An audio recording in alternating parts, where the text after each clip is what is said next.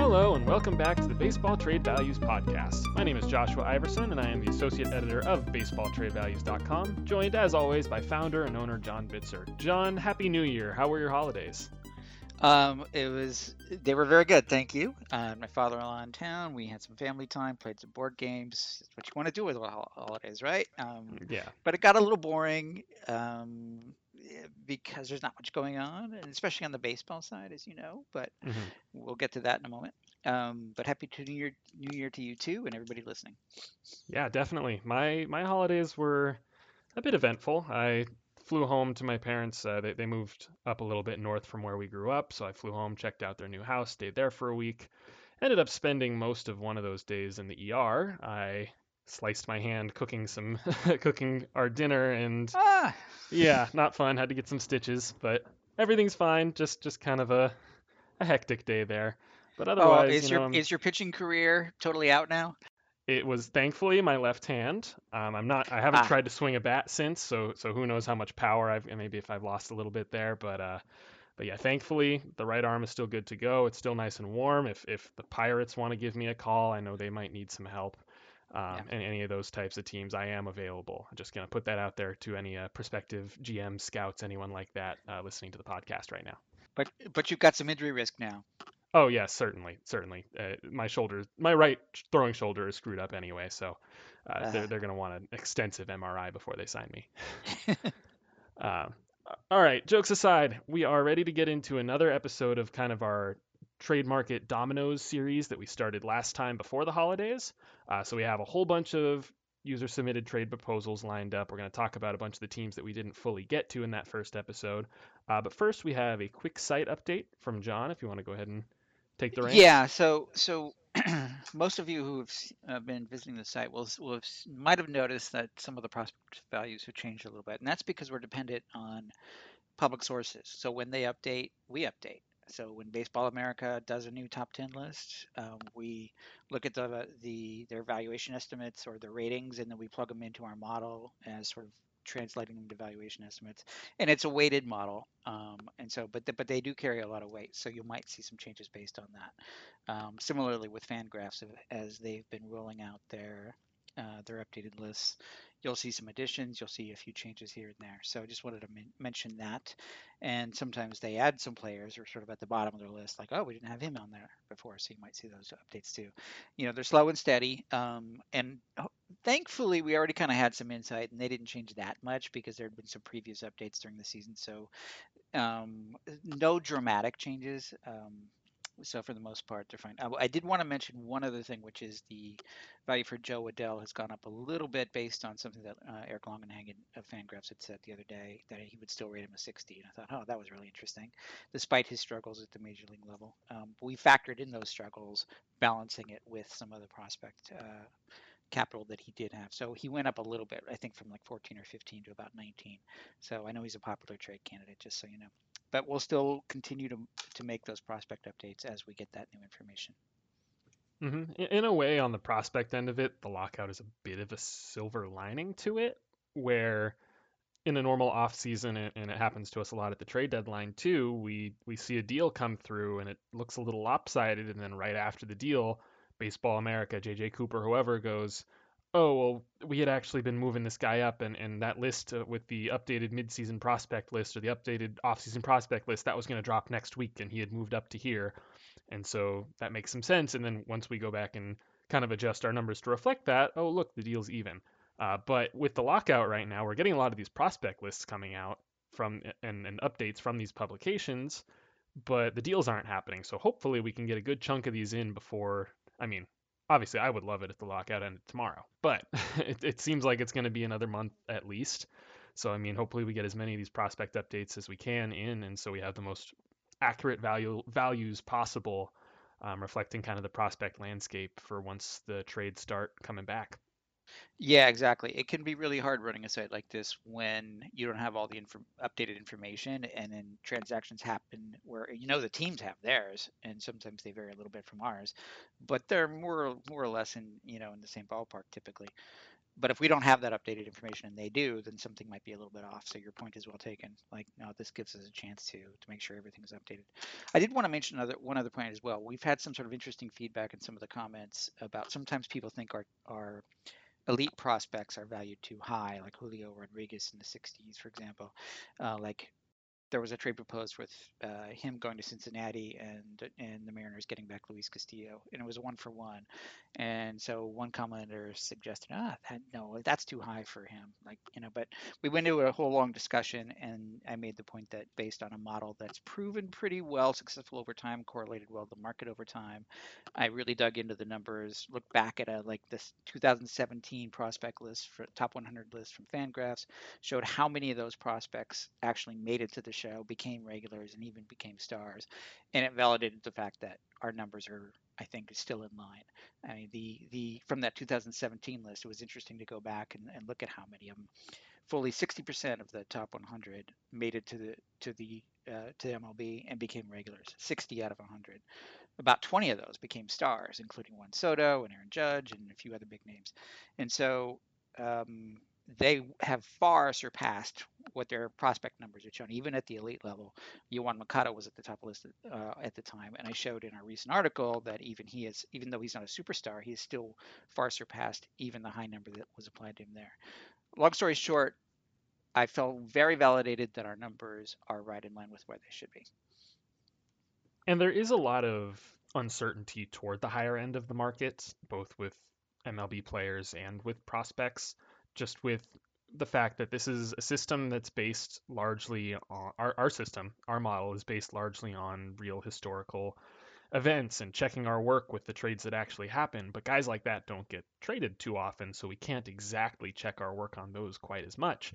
You know, a guy like Castillo, whose value is, I believe, in the mid or mid 60s right now. I think 62, 63 million for Luis Castillo. Guys with that much value aren't traded too often anyway.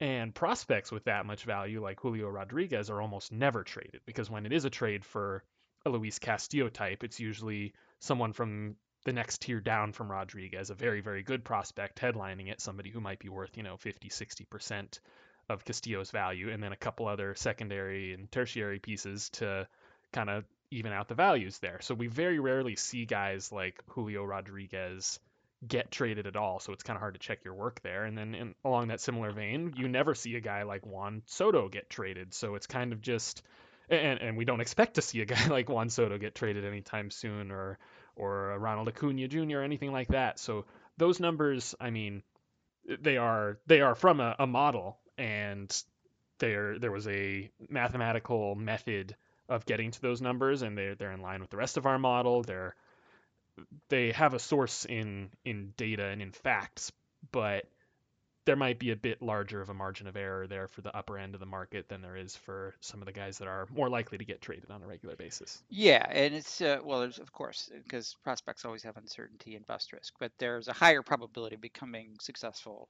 at the top near the top of the list. Some some validation points that we do have are Yoan Moncada get, getting as the lead piece for Chris Sale, and my recent piece about that trade um, kind of validates that. He was at 104 and he's surpassed that number already, and it made that trade worth it. Um, and even in the Christian Yelich trade, you know, even though they busted at the time, Lewis Brinson had um, over 60 million in value, and he was the lead piece for Yelich, who had over 110 million in value. And so the four pieces kind of, you know, was a fair trade on paper at the time. The fact that they all busted later um, is just bad luck on the Marlins part, but it doesn't mean that you know, it, it validated the point that the numbers were sort of in line, is what, is what I'm trying to say. Um, so we've had and a few others, but the other sort of thing to your point about they don't get traded very often you could flip the logic around and say, well, that's why, because they're so valuable. Like San Diego, with all their trading and AJ Preller doing all this thing, he still hasn't traded Abrams or Hassell because he doesn't want to because he knows they're valuable. Uh, Jerry Dipoto of the Mariners had said, uh, we're not trading anybody at the top. Uh, Sandy Alderson said the same thing, you know, last year about the Mets. So, so you get that sort of thing happening as well. These guys know how valuable they are, which is another reason why they don't trade them. Definitely, and, and I appreciate that smooth transition into plugging your your Chris Sale piece. Uh, I'll go ahead and link. We're not going to talk about that one this week. I'll go ahead and link it in the show notes. Um, but we will likely either next episode, the one after, within the next few episodes, we'll be breaking down uh, every part of John's ongoing series. He did one on Josh Donaldson. He did one on Chris Sale that just came out. And, and what was the third? Christian Yelich. Yeah, you just mentioned it. Duh. Right. so those are the three that have been released so far. He's continuing to work on those, and, and on a future episode, we'll be breaking those down. Um, but for now, I think we're ready to move into the one little tidbit of news that we think is relevant to talk about. Um, obviously, with the lockout, no real activity. You know, there's some players signing overseas. There's some other international signings. There's some minor league deals, coaching stuff, whatever. None of that's really too relevant to the scope of our podcast. But we did want to mention that Kyle Seager, uh, right before the new year, kind of surprised some folks by announcing that he was retiring. Um, he had a pretty decent year. He's only 34. Um, it was the end of his long contract with the Mariners, and there was some pretty public fallout between him and the front office there. And so, you know, you could speculate that maybe he only really wanted to play in Seattle. He was pretty established there and and wasn't really looking to negotiate with the front office that he was kind of not on great terms with. And, you know, he made his money. He had a solid career. He was starting to show some signs of decline. Maybe he just decided to pack it up.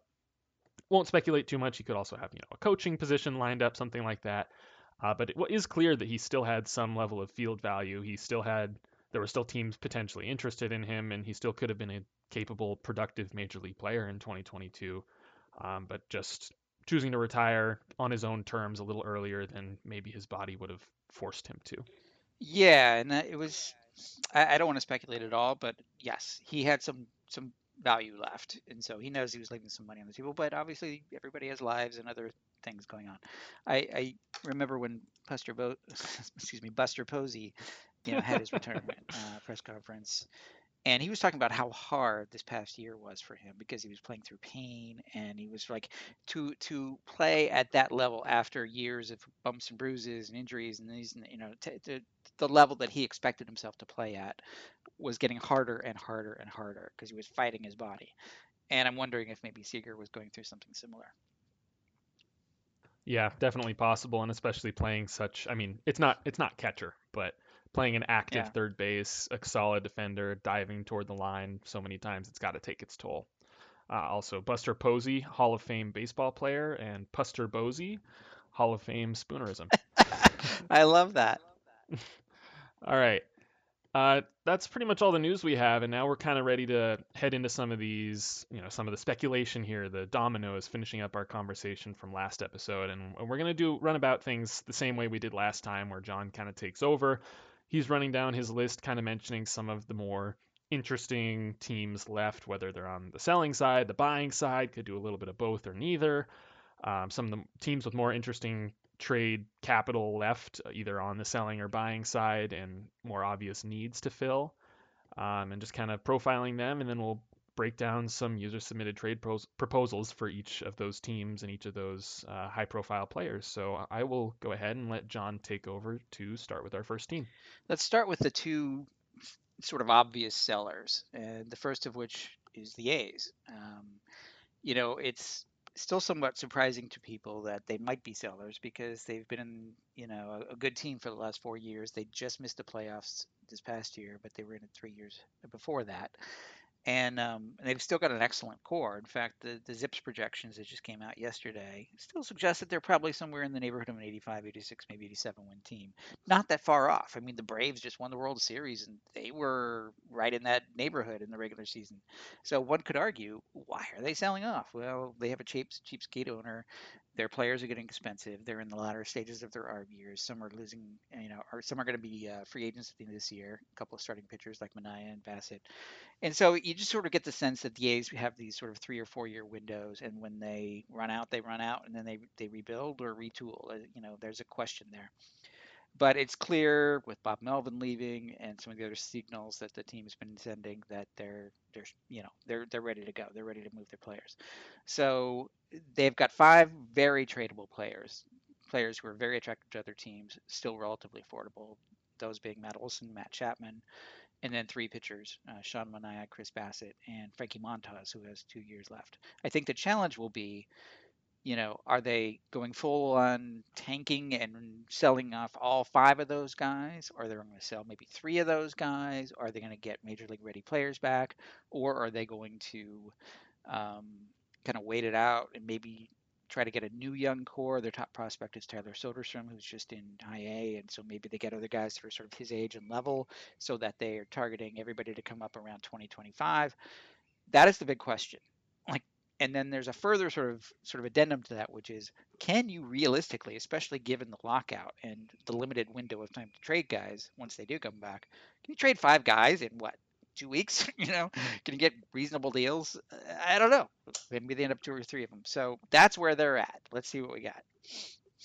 So it does help their case that teams are allowed to discuss trades with each other during the lockout. They just obviously, you know, can't have players go take physicals. And I think the biggest factor there is that the A's don't know exactly what's going to change in the CBA. And so it could change to the to the point where, you know, adjustments to league minimum, adjustments to arbitration, if there's a salary floor, those kinds of things could impact whether they want to trade certain guys and what they exactly they want the return to look like. So I think that's one of the bigger considerations there where it's it seems likely that they have had some some conversations with teams about trades to this point and if they haven't that they will do so in the next couple months between now and the lockout ending so it's not necessarily oh no, if the lockout ends two weeks before spring training, they only have two weeks to sort all this stuff out. Uh, you'd have to guess they have some sort of groundwork, and that applies to all the teams that we're going to talk about today, that they have some sort of groundwork laid and some sort of deals they've been kind of discussing, maybe not committing to yet.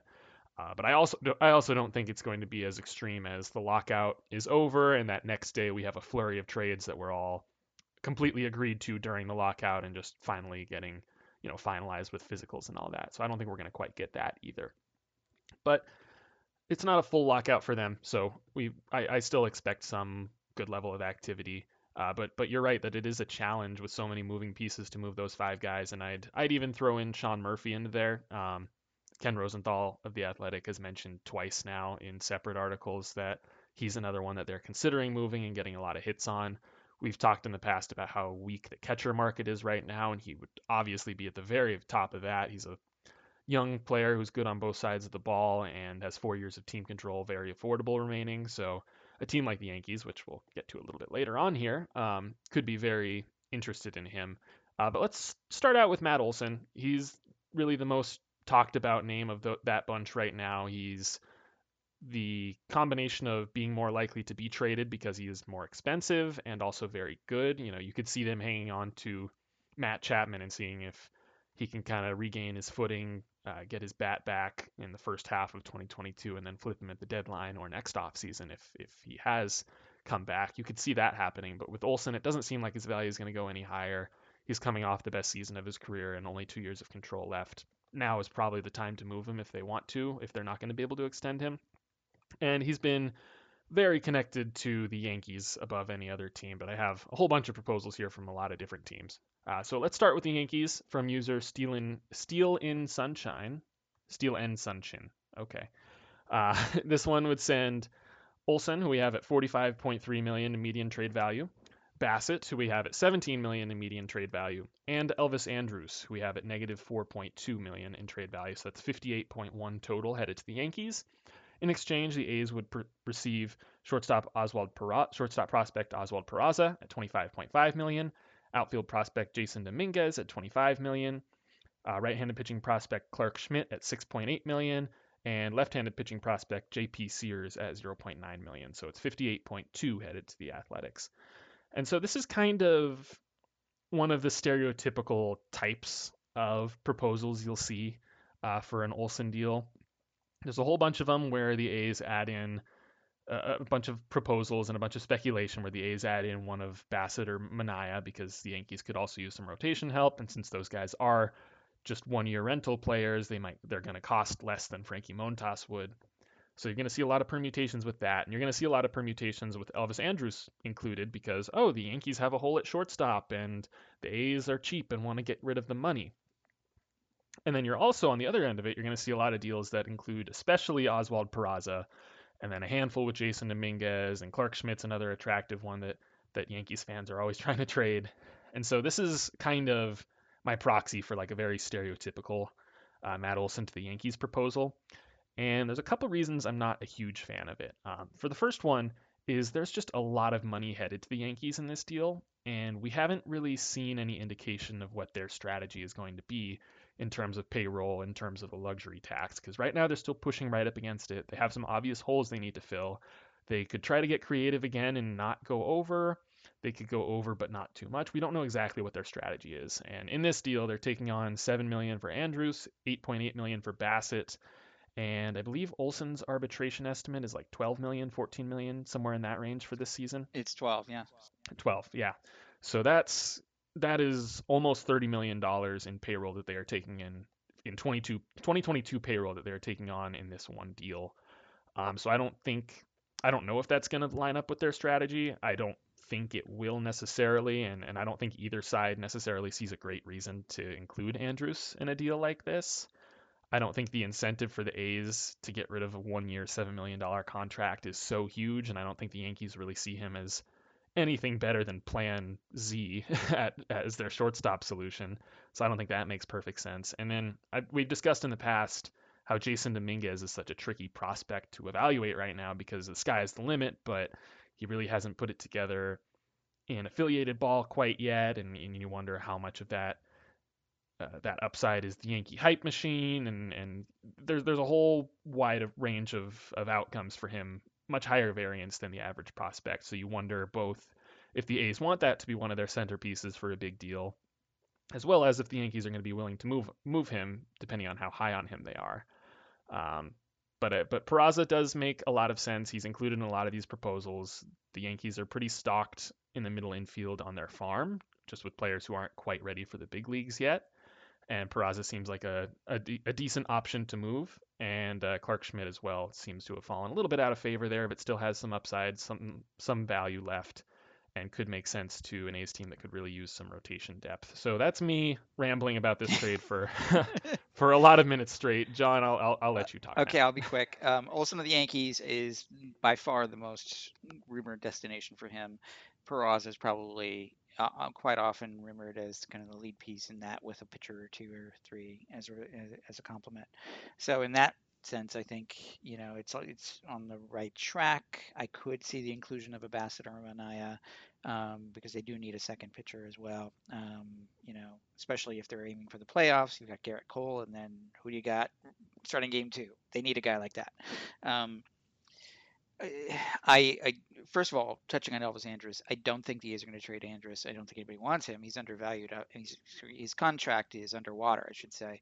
But he also has a no trade clause, and he also has a vesting uh, clause, which no one wants to touch because if he goes over a certain amount of plate appearances, as I understand it, then his contract for next year kicks in at something like 14 million or 15 million, and no one wants to do that, uh, given that he's been a pretty weak player in the last couple of years. And then I think the A's plan is to have him hold the seat until Nick Allen, their shortstop prospect, uh, comes up in 2022. And so I think that's plan A. And and that makes me wonder if they would even want Peraza as the lead piece because they seem to like Allen and he's a glove first guy. There's a question about his bat, but he's a glove first guy. And oh look, Peraza is also a glove first guy. So you know, I, I suspect that the Yankees and they've been sending signals that they want, you know, to uh, find a seat warmer for their shortstop prospects like Volpe or Peraza. So they might sign an Andrelton Simmons or you know somebody like that just for a one-year deal until Volpe's. I suspect because Volpe is the higher-rated guy and has the better bat, he's the guy they're waiting for, and so they may want to deal Peraza. But I'm not sure this is the right actual fit for him because the A's already have Nick Allen coming. And you could say, okay, well we'll move one of them to second base. Yes, you could do that, but we've talked in the past about how second base is farther down the spectrum. And so there's actually kind of a loss of value if you do that. So you're not really taking advantage of Nick Allen's value or Peraza's value if you move them off of shortstop. So yeah, so I struggle with that a bit. The pitchers I'm fine with, um, but but I think that is the big problem. And I don't think the Yankees are going to move uh, Dominguez either because I think they love his upside and they are going to be patient with him. He's only what 19 or so, um, and the error bars are very wide. He could totally bust. He could totally be a superstar. No one knows, but I don't think they want to give up that upside yet. So I don't think this is quite the perfect package, but I do think Olson's going to end up on the Yankees if if anywhere. All right, all all very good points, and I agree with pretty much all of them. Um, I also just have one kind of bare bones, not bare bones, kind of simpler Olson deal to the Yankees that I just want to briefly mention. this one's from user Ice Bear, and it has just Olson head of the Yankees at 45.3 in exchange for Peraza at 25.5, Schmidt at 6.8, catcher slash outfielder Austin Wells at 9.3, and right-handed pitcher Hayden Wesneski at 3.7. So it evens out 45.3, also headed to the Athletics. And so it's got the same issue that Peraza that you just mentioned with Peraza and, and him and Allen and which one plays shortstop. Uh, but instead of Dominguez, who was a little bit questionable, it swaps him out for Austin Wells, who uh, the Yankees, some are speculating that they sent him to the Arizona Fall League last year as kind of a showcase. Uh, he was their first round pick, I believe, in 2020 and it seems like they're maybe not quite as high on him as they used to be. There's some uncertainty over over whether he's going to stick behind the plate or if he needs to move to a corner outfield spot. Um, so he's been very, also a very common name speculated in heading to the A's in one of these deals. And then Wesneski is just another right-handed pitching prospect, a little bit farther down the system uh, that can help stock the A's arms. So just another kind of variation on that. We don't need to go too in depth on this one because we have yeah. a whole lot of other teams to talk about for Olson. Yeah, that's fine. I do want to say though that that is more typical of the mm-hmm. package that I've seen sort of rumored to be you know, in play a lot. Uh, mm-hmm. Despite the comments I made about Peraza, I do think that one is a little more structured, uh, a little more realistically. Mm-hmm. And Estevan Florial and Everson Pereira are two outfielders who are also commonly included in these in mm-hmm. these proposals. Deivi Garcia comes up every now and then. Luis Gil, mm-hmm. uh, just just the the general Yankees names that aren't Volpe or are usually not Dominguez. Mm-hmm. All right, now let's move on to another team who we've been talking about um, for especially John for for multiple episodes, multiple weeks now, as a potential fit for Olson, but that we don't see much of in in the baseball media at large, and that's the Cleveland Guardians. So this proposal from user Dajuba has them acquiring just Olson at 45.3 in exchange for second baseman Tyler Freeman at 24.8 million in median trade value, third baseman Nolan Jones at 19.2 million in median trade value, and outfielder Petey Halpin at 3.3 million in median trade value. So it's 47.3 headed to Oakland. And we talked about the Guardians and how they have a complete roster crunch. They really overhauled their 40-man roster at the at the Rule 5 protection deadline to protect a lot of these prospects that they needed to. They have a very crowded middle infield, uh, but not necessarily any short or long-term solutions at first base or in the outfield. And so speculation is that they could move some of those middle infielders to try and address those needs. And so Olson uh, would immediately slot in as their first baseman and, and be arguably the best hitter in that lineup. Uh, either him or Jose Ramirez, take your pick. Um, in exchange, the Athletics acquire Freeman, who's a well-regarded second base prospect, even though he is a second base prospect. He it seems like the bat's going to play up enough for him to retain some value there. And then Nolan Jones, who has some swing and miss and, and questionable whether he's going to be a third baseman, might be a corner outfielder, might be a first baseman. But those are all spots that the A's have openings, especially if they also trade Matt Chapman. So that makes some sense for them and then Halpin just some lower minors uh, outfield depth as well. So you have kind of been tooting the the Guardians make a big trade for potentially Olson Horn for a while now. So what are your takes on this version of it and and just the fit in general? Yeah, I I think this one is interesting. Um, so with Olson going to the Guardians, you know they need a first base upgrade. Bobby Bradley has not been very successful there, and you know they're not I don't think they're trading Ramirez. They've got Shane Bieber. They've got a strong pitching staff. They're they had some injuries last year. Otherwise, I think they would have been more competitive. I don't think they're going anywhere in terms of non-competitive. They they're going to try to compete again uh, for the Central. In which case, if that's their strategy, they need to upgrade and fill some holes. In which case, Olson makes perfect sense for them as a first baseman. The other thing that makes sense for them is this is a three prospects for one player deal, and they've got, to your point, so many prospects that are that needed to be added to the 40 that and and and the same thing's going to happen again next year that they really do need to do some consolidation so this also sort of checks that box for the a side i actually like freeman a lot for the a's because to your point, he's not um, a shortstop. He looks like a second base prospect, but he's got you for a second base prospect. What you want is a strong hit tool, and that's what he brings. Everybody seems to agree that he's going to hit. So, and and he would be a perfect comp- complement to a glove for a shortstop. So, like Nick Allen. So, I think he would definitely be of interest to the A's. Nolan Jones' stock has fallen a little bit. He used to be kind of at the top of their prospect list. Now he's not quite as much. Uh, I think because of some swing and miss issues. Some uh, at the higher levels, uh, pitchers are starting to exploit him a little bit. So that concerns me a little bit if I'm the A's. On the other hand, he's still got some really scary raw power, and maybe they can develop it just like they did with Olson. So maybe he's a future first base replacement for them, or third base or left fielder, what have you. Um, we're still not sure, by the way, where Tyler Soderstrom of the A's is going to end up. He may not stick as catcher. He may be first baseman or left fielder. So if they got Jones, they'd have to sort of figure out which one of those guys goes where. But that's a problem for the future. My my larger point is, I think this is a pretty. I'm going to squint a little bit. Pretty realistic deal. I'm totally not sure about Jones, but I do like Freeman as the lead piece. So I think this is close. Yeah, I'm with you there. I think Freeman is an almost perfect fit for some sort of trade between these two teams because mm-hmm. of the glut we mentioned um, on the middle infield in Cleveland and Oakland's kind of Oakland really has a very shallow farm system in general, so it's it's easy to say, oh, they need outfielders and and pitchers and infielders.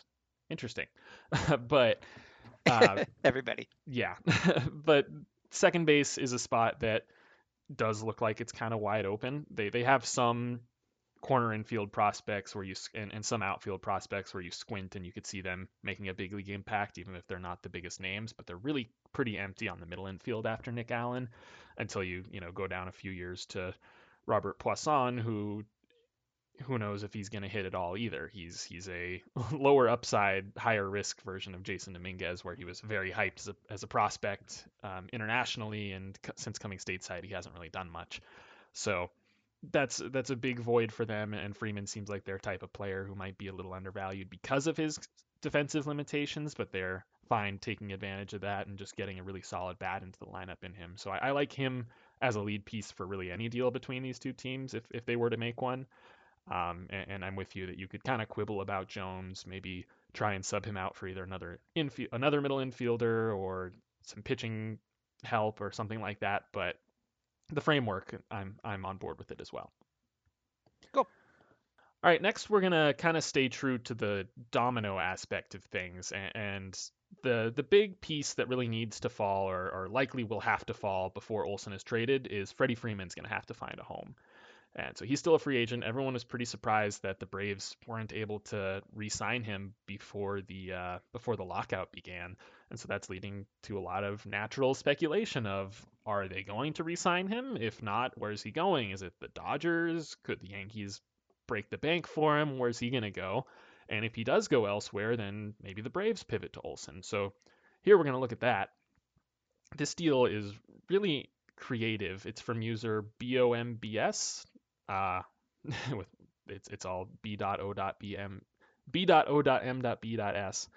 Um, and it has Olson at 45.3, Stephen Piscotty at negative 8.6, and $10 million cash headed to the Braves. So that's 46.7 total. In exchange for starting pitcher Mike Soroka, 19.2, outfielder Drew Waters, 14.7, and right-handed pitching prospect Spencer Strider at 9.7. So 43.6 heading back to Oakland. And now I don't love this exact permutation of the deal. I Piscotty's kind of along the same lines as Andrus. He's just a one-year commitment. I don't think it makes sense for the A's to be that desperate to get out from his contract, and especially not uh, to the extent where they'd be paying his entire contract and some of Olson's. I mean, part of the motivation for them to be trading all these guys to begin with is that they're low on money and they need to offset some of these costs. So I don't think they're going to be interested in paying down much of anybody's uh, contract that they are trading. So I don't think that necessarily makes sense. But it is an interesting idea to be targeting a player like Soroka who you know has some injury risk and he might not might not be ready on day 1 2022 but that's okay for the A's. They're okay with having a guy who needs to rehab for a little bit and could potentially be a major league contributor in 2023 and the years following. So I don't think this I, me choosing this trade was not an endorsement of the proposal at all. And actually, in the comments, uh, the user explained that the actual trade that he wants to propose has Marcell Ozuna and cash headed to the A's, and I don't think that makes any sense at all. I don't I don't think the A's are having any interest in, in dealing with the Marcell Ozuna situation let alone the contract, any of that. So I, I don't don't agree with that one at all. But this is more just of a kind of a, a, talking point of, of the Braves as a landing point for Olson. I think Drew Waters is a name that's going to come up in, in those discussions. Um, and and Soroka is an interesting one that I hadn't considered before seeing this proposal. So, what are your general thoughts there? I'm not crazy about it. I do like the idea of Olson to Atlanta if Freeman doesn't sign. Obviously, that's that's a huge domino that we're waiting for. Um, because I, you know, if if somebody else picks him up, then then yes, the Braves will definitely be in the Olson market. And the side note is uh, Olson is from the Atlanta era area originally, so he's a native, and so he would be very popular there for that reason, I would imagine. Um, and he fits their window. They're obviously still in win now mode, so two years of Olson in his prime would, would suit them well. I don't like it for the A's because um, I I just can't get see them being interested in Soroka, um, who's not only suffering from continuous injury problems, but I think he's his years of control are starting to, to diminish, and I'm not quite sure that would fit their strategy. Uh, Waters' stock has dropped because he's got some hitting issues, uh, some swing and miss tendencies that I'm not sure they're going to like. Strider is on the opposite end, um, interesting. He sort of raised a, raised his stock. He's made himself very interesting, but that's not enough. I think a package for Olson would have to be led by Michael Harris, their top prospect. Um, because the A's are demanding, you know, at least a 50 rated player, if not two of them, for Olson as the lead piece. So I don't think this package is is the right one at all for that. But I do like the idea of him going to Atlanta if uh, you know if, if Freeman doesn't sign there. Yeah, I think the issue with Soroka is that he's not he doesn't have enough control to really be one of those pieces where you're okay you know, uh, like like the Cubs were discussing a deal for Tyler Glasnow at the deadline, reportedly. So that would be one where he has to rehab for a full year, but then they get the rest of his uh, of of his years of control at a presumably lower cost because that first year is burned. Um, Soroka is one of those where it, there's so much. It's not just your traditional, you know, Tommy John. He's going to be back in 12 months, whatever there's been so many additional injuries and re-injuring and stuff like that. So you're not you don't necessarily feel safe with that, especially with only three years of control. And even his best, he wasn't necessarily elite elite. There were some questions there about the peripherals not necessarily backing up the performance. You know, doesn't miss as many bats as as a guy with with his ERA would be expected to. And so yeah, I'd agree that he's he's an interesting name to throw into these discussions, but I don't think he's one that would really interest the A's, especially as like a centerpiece here. Um, and, and, yeah, Harris probably is is the first name they're asking for, and it's going to be up to whether the Braves are willing to part with him. And, and and as you mentioned, it's all all about Freddie Freeman first. Yep. All right, so then moving over to the other potential suitor for Freddie Freeman that's really been discussed is the Dodgers. Um, and even regardless of whether Freeman, you know, whatever happens with Freeman, um, if, if, he does return to the Braves, uh, there is a reason to believe that the Dodgers could still be in the first base market, in the Matt Olson market, considering uh, the UCL damage reportedly that Max Muncy suffered on the, in that final week of the season that caused him to miss the playoffs. Originally, it was reported that he was going to have to miss the playoffs, but he'd be fine long term, ready to start 2020, uh, 2022. Uh, but now there's been some doubt about that, and even if not, he has a lot of versatility. They could still go for a big impact bat at first base, and so this deal has them acquiring Olson, 45.3, as well as Sean Manaea, 18.5, so 63.8 total are headed to the Dodgers in exchange for outfield prospect Andy Pages, Pages at 20.3 million in median, in median trade value. Uh, first base prospect Miguel Vargas at 20.2, right-handed pitcher Ryan Pepiot at 14.1, left-handed pitcher Victor Gonzalez at 5.5, and right-handed pitcher Clayton Beeter at 4.5. So uh, that adds up to 64.6. It's two, you know, more traditional headliner types in Pages and Vargas, and then, you know, a solid third piece in Pepiot, a reliever in Gonzalez, and, and kind of a lottery ticket uh, org de- or not not not quite org depth, but a lottery ticket lower ranked prospect in Beeter, and it's in exchange for the biggest chip in Olson and their one of their top rental chips in Manaea. And obviously, the Dodgers have a lot of rotation spots to fill as well, and so Manaea could be of interest to them. Um, I'm not sure if this is necessarily the Dodgers' plan A. I don't know if I, I assume they'd be prioritizing rotation help before Olson, but they are also big proponents of just adding value wherever you can get it. And I don't know. This might this might do it for them. What do you think?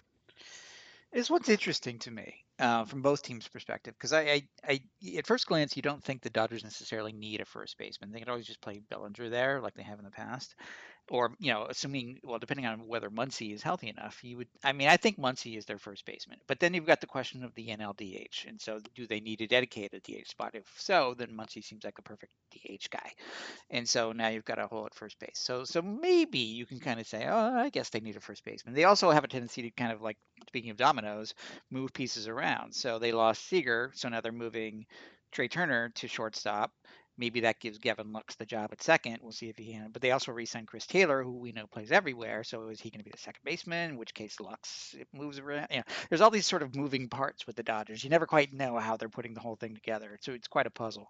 Um, but but I'll buy that they need one more bat, let's say, because they lost Seager and he's a left-handed bat. So okay, from a lineup perspective, yes, they could use Olson.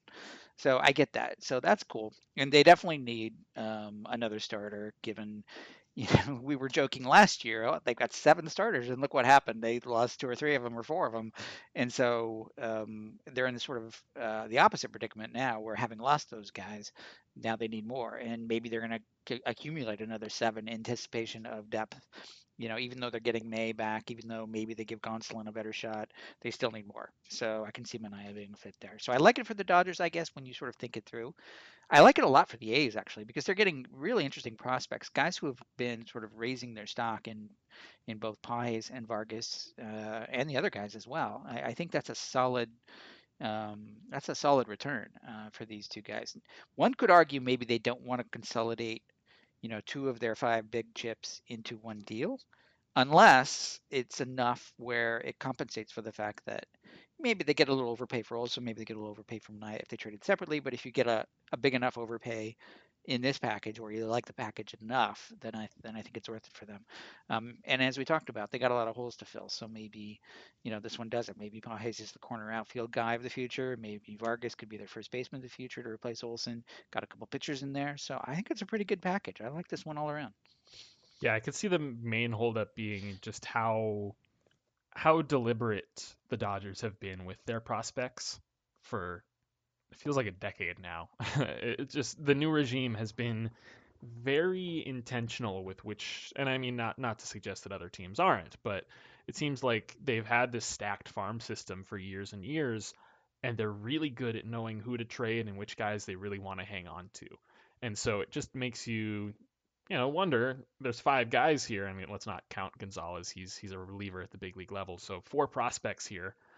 Um, one of those guys, and I mean, I mean, look at Andy Pages. I know he was rumored in the uh, in the Joc Pederson to the Angels deal that kind of fell through, but you know he's risen his stock since then. So maybe he's become one of those guys that they didn't necessarily want to move. I I remember Pepiot's name was mentioned at this trade deadline uh, the 2021 trade deadline, I should say. Um, and, and they didn't end up trading him, so maybe he's one of those guys. So that's really the biggest wild card here is just which of these names, and I mean, you could argue that's the biggest wild card in any of these trade proposals, but um, the Dodgers, more so than other teams, seem to know which guys they're willing to trade and which guys they're not, and it's just a question of are any of those guys that they're not going to trade on this list. If if they are, then it gets a little bit tougher to make a deal work, but I do really like this framework for for both sides.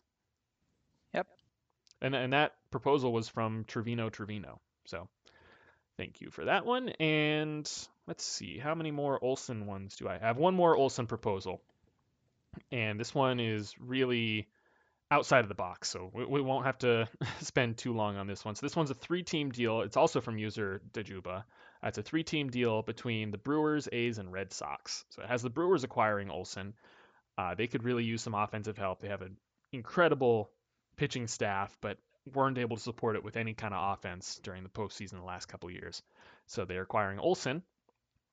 The A's are acquiring outfielder Jarren Duran from the Red Sox at 20.1, outfield prospect Sal Frelick at 16.3, and first baseman Blaze Jordan from the Red Sox at 6.6.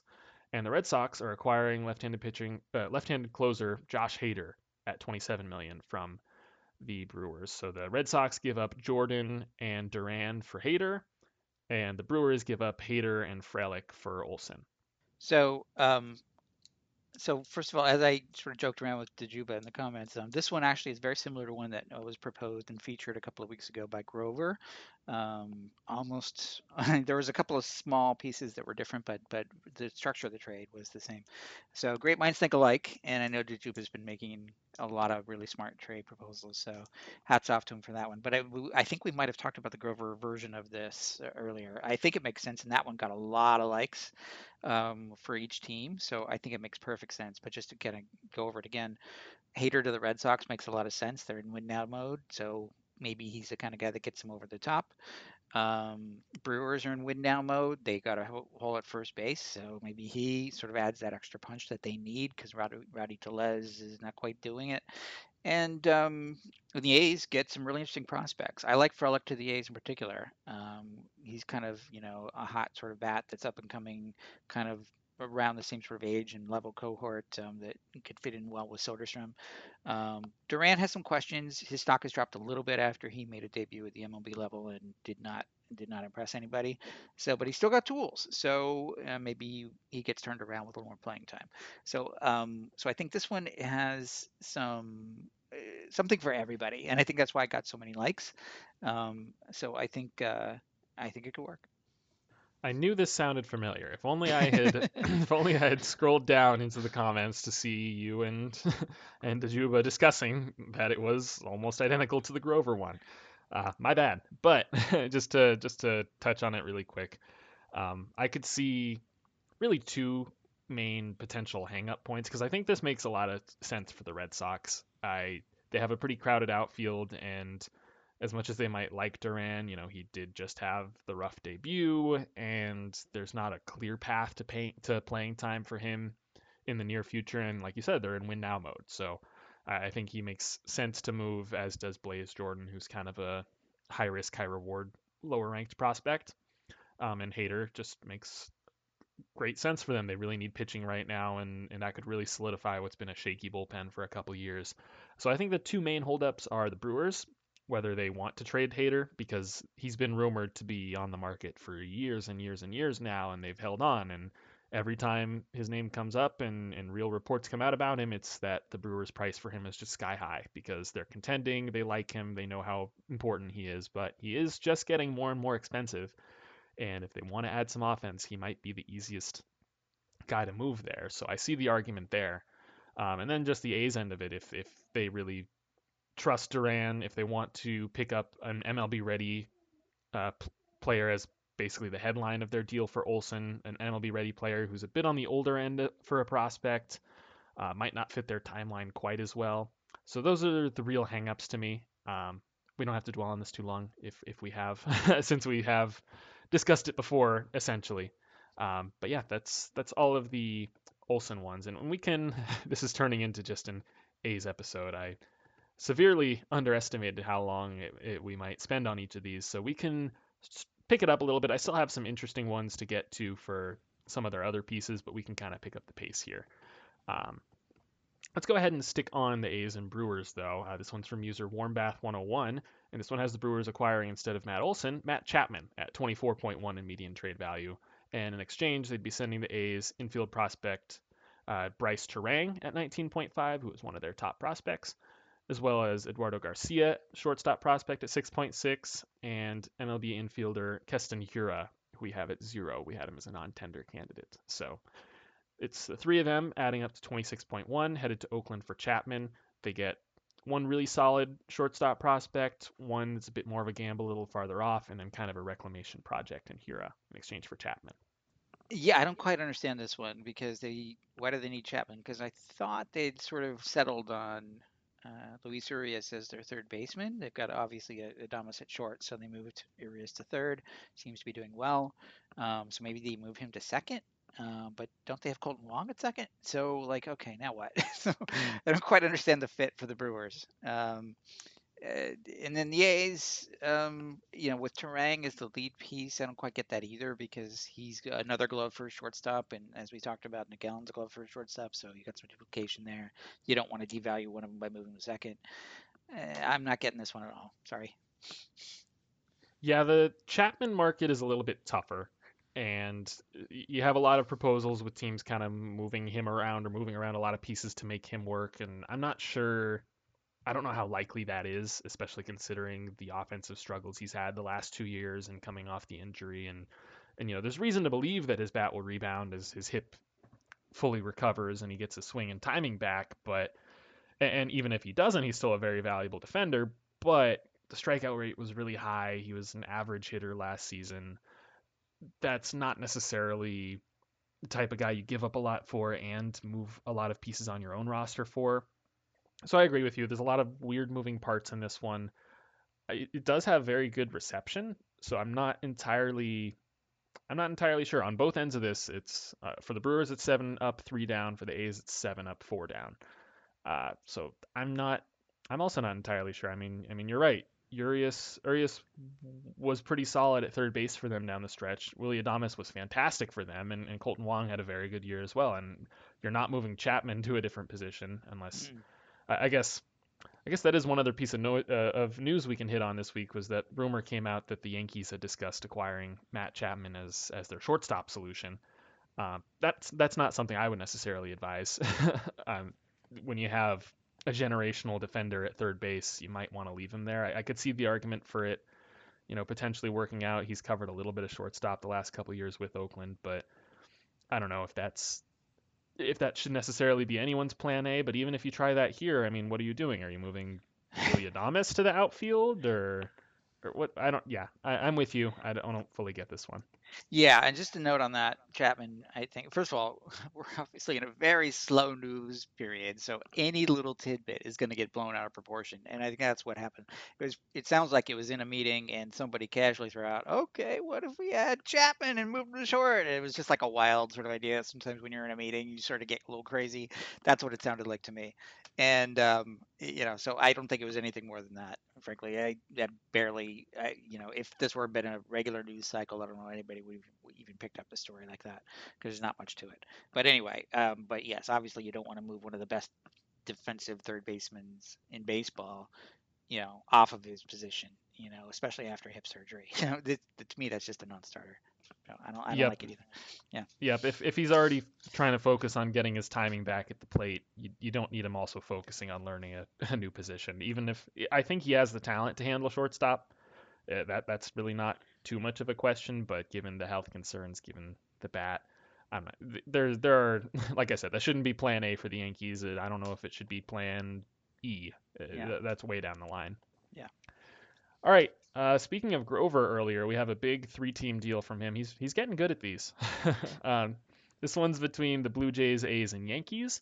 Has the Blue Jays acquiring Matt Chapman, 24.1, as well as right-handed reliever Lou Trivino at 1.1 the Yankees acquiring catcher Sean Murphy at 65.2, as well as Stephen Piscotty at negative 8.6.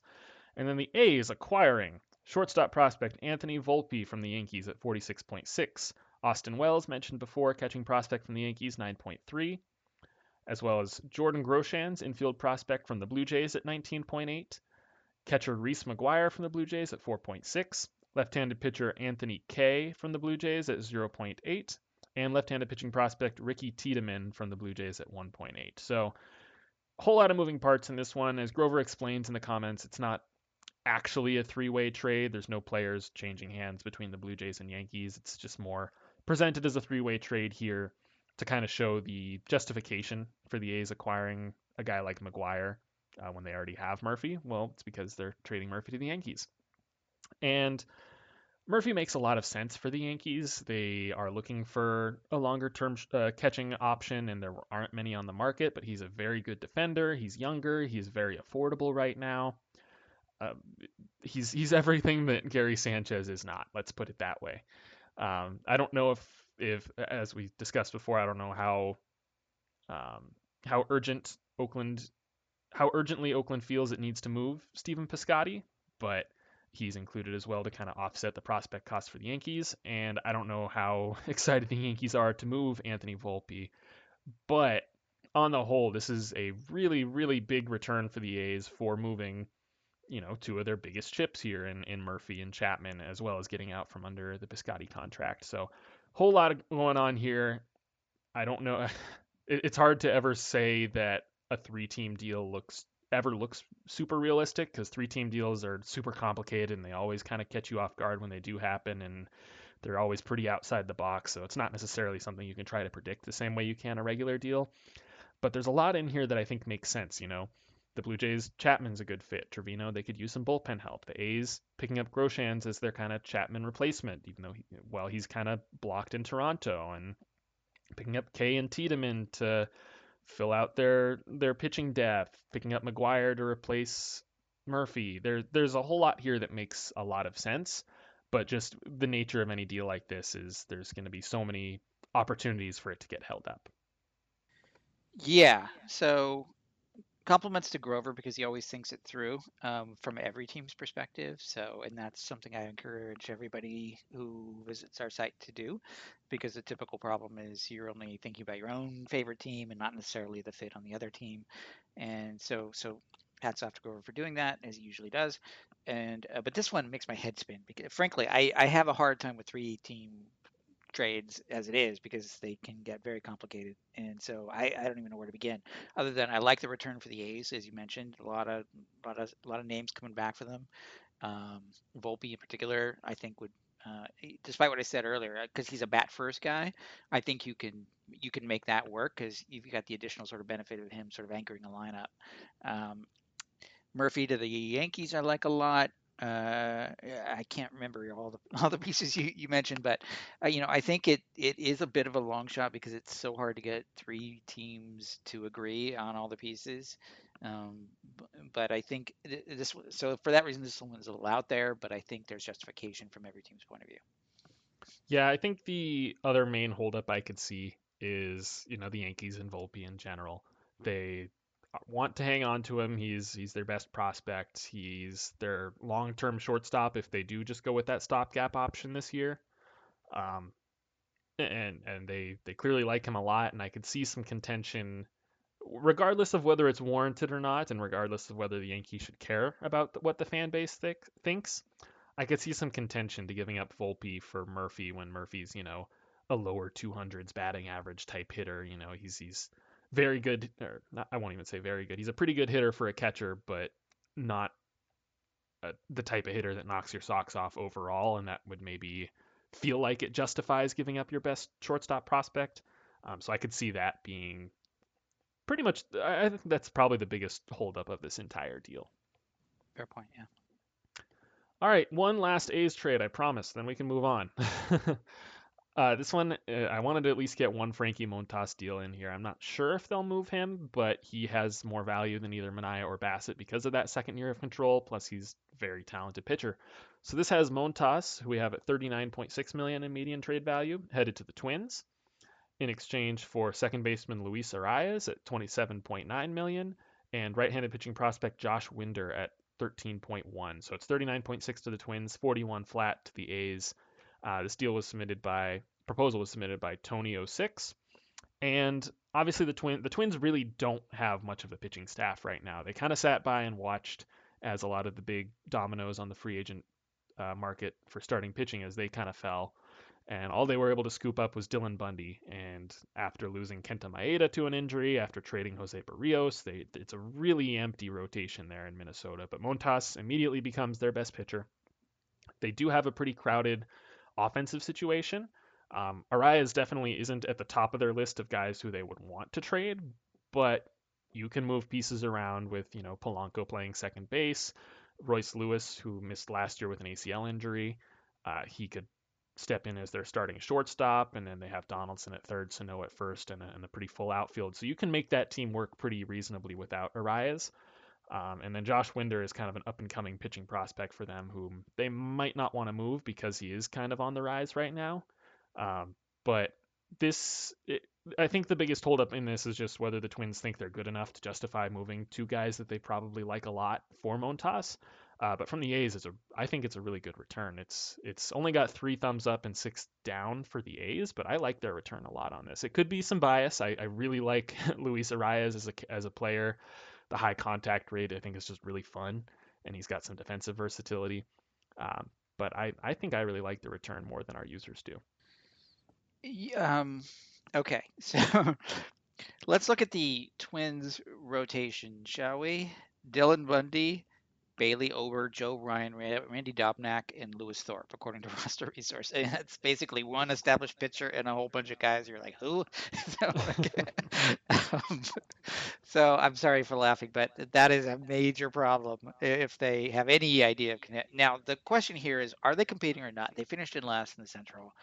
You know, one could argue it's time to rebuild, and maybe they're sending signs that they will, but maybe there's maybe they're not. They've still got Donaldson. They've still got. They just signed Buxton to a, an extension. They've got Polanco in his prime. Kepler is still pretty good. Garver's a good catcher. Like, okay, you can sort of squint and see a winning team there. Maybe they just had some bad luck last year, and so maybe they go for it. They're getting Royce Lewis soon because he's going to come back from his injury. And to your point, maybe that creates a crowded infield. Um, they do have some catcher depth to, to to trade from, um, but that's not the issue here. So, um, so my point is, are they the right fit? Like, is it worth it for them to give up a couple of younger guys for rotation help, or should they just say, yeah, no, we've only got two years of control over Montas. Maybe we don't. Maybe we're not going to compete in the next two years, in which case it doesn't make sense. So that's the big question. If indeed they do want to compete, then I can see it making making sense.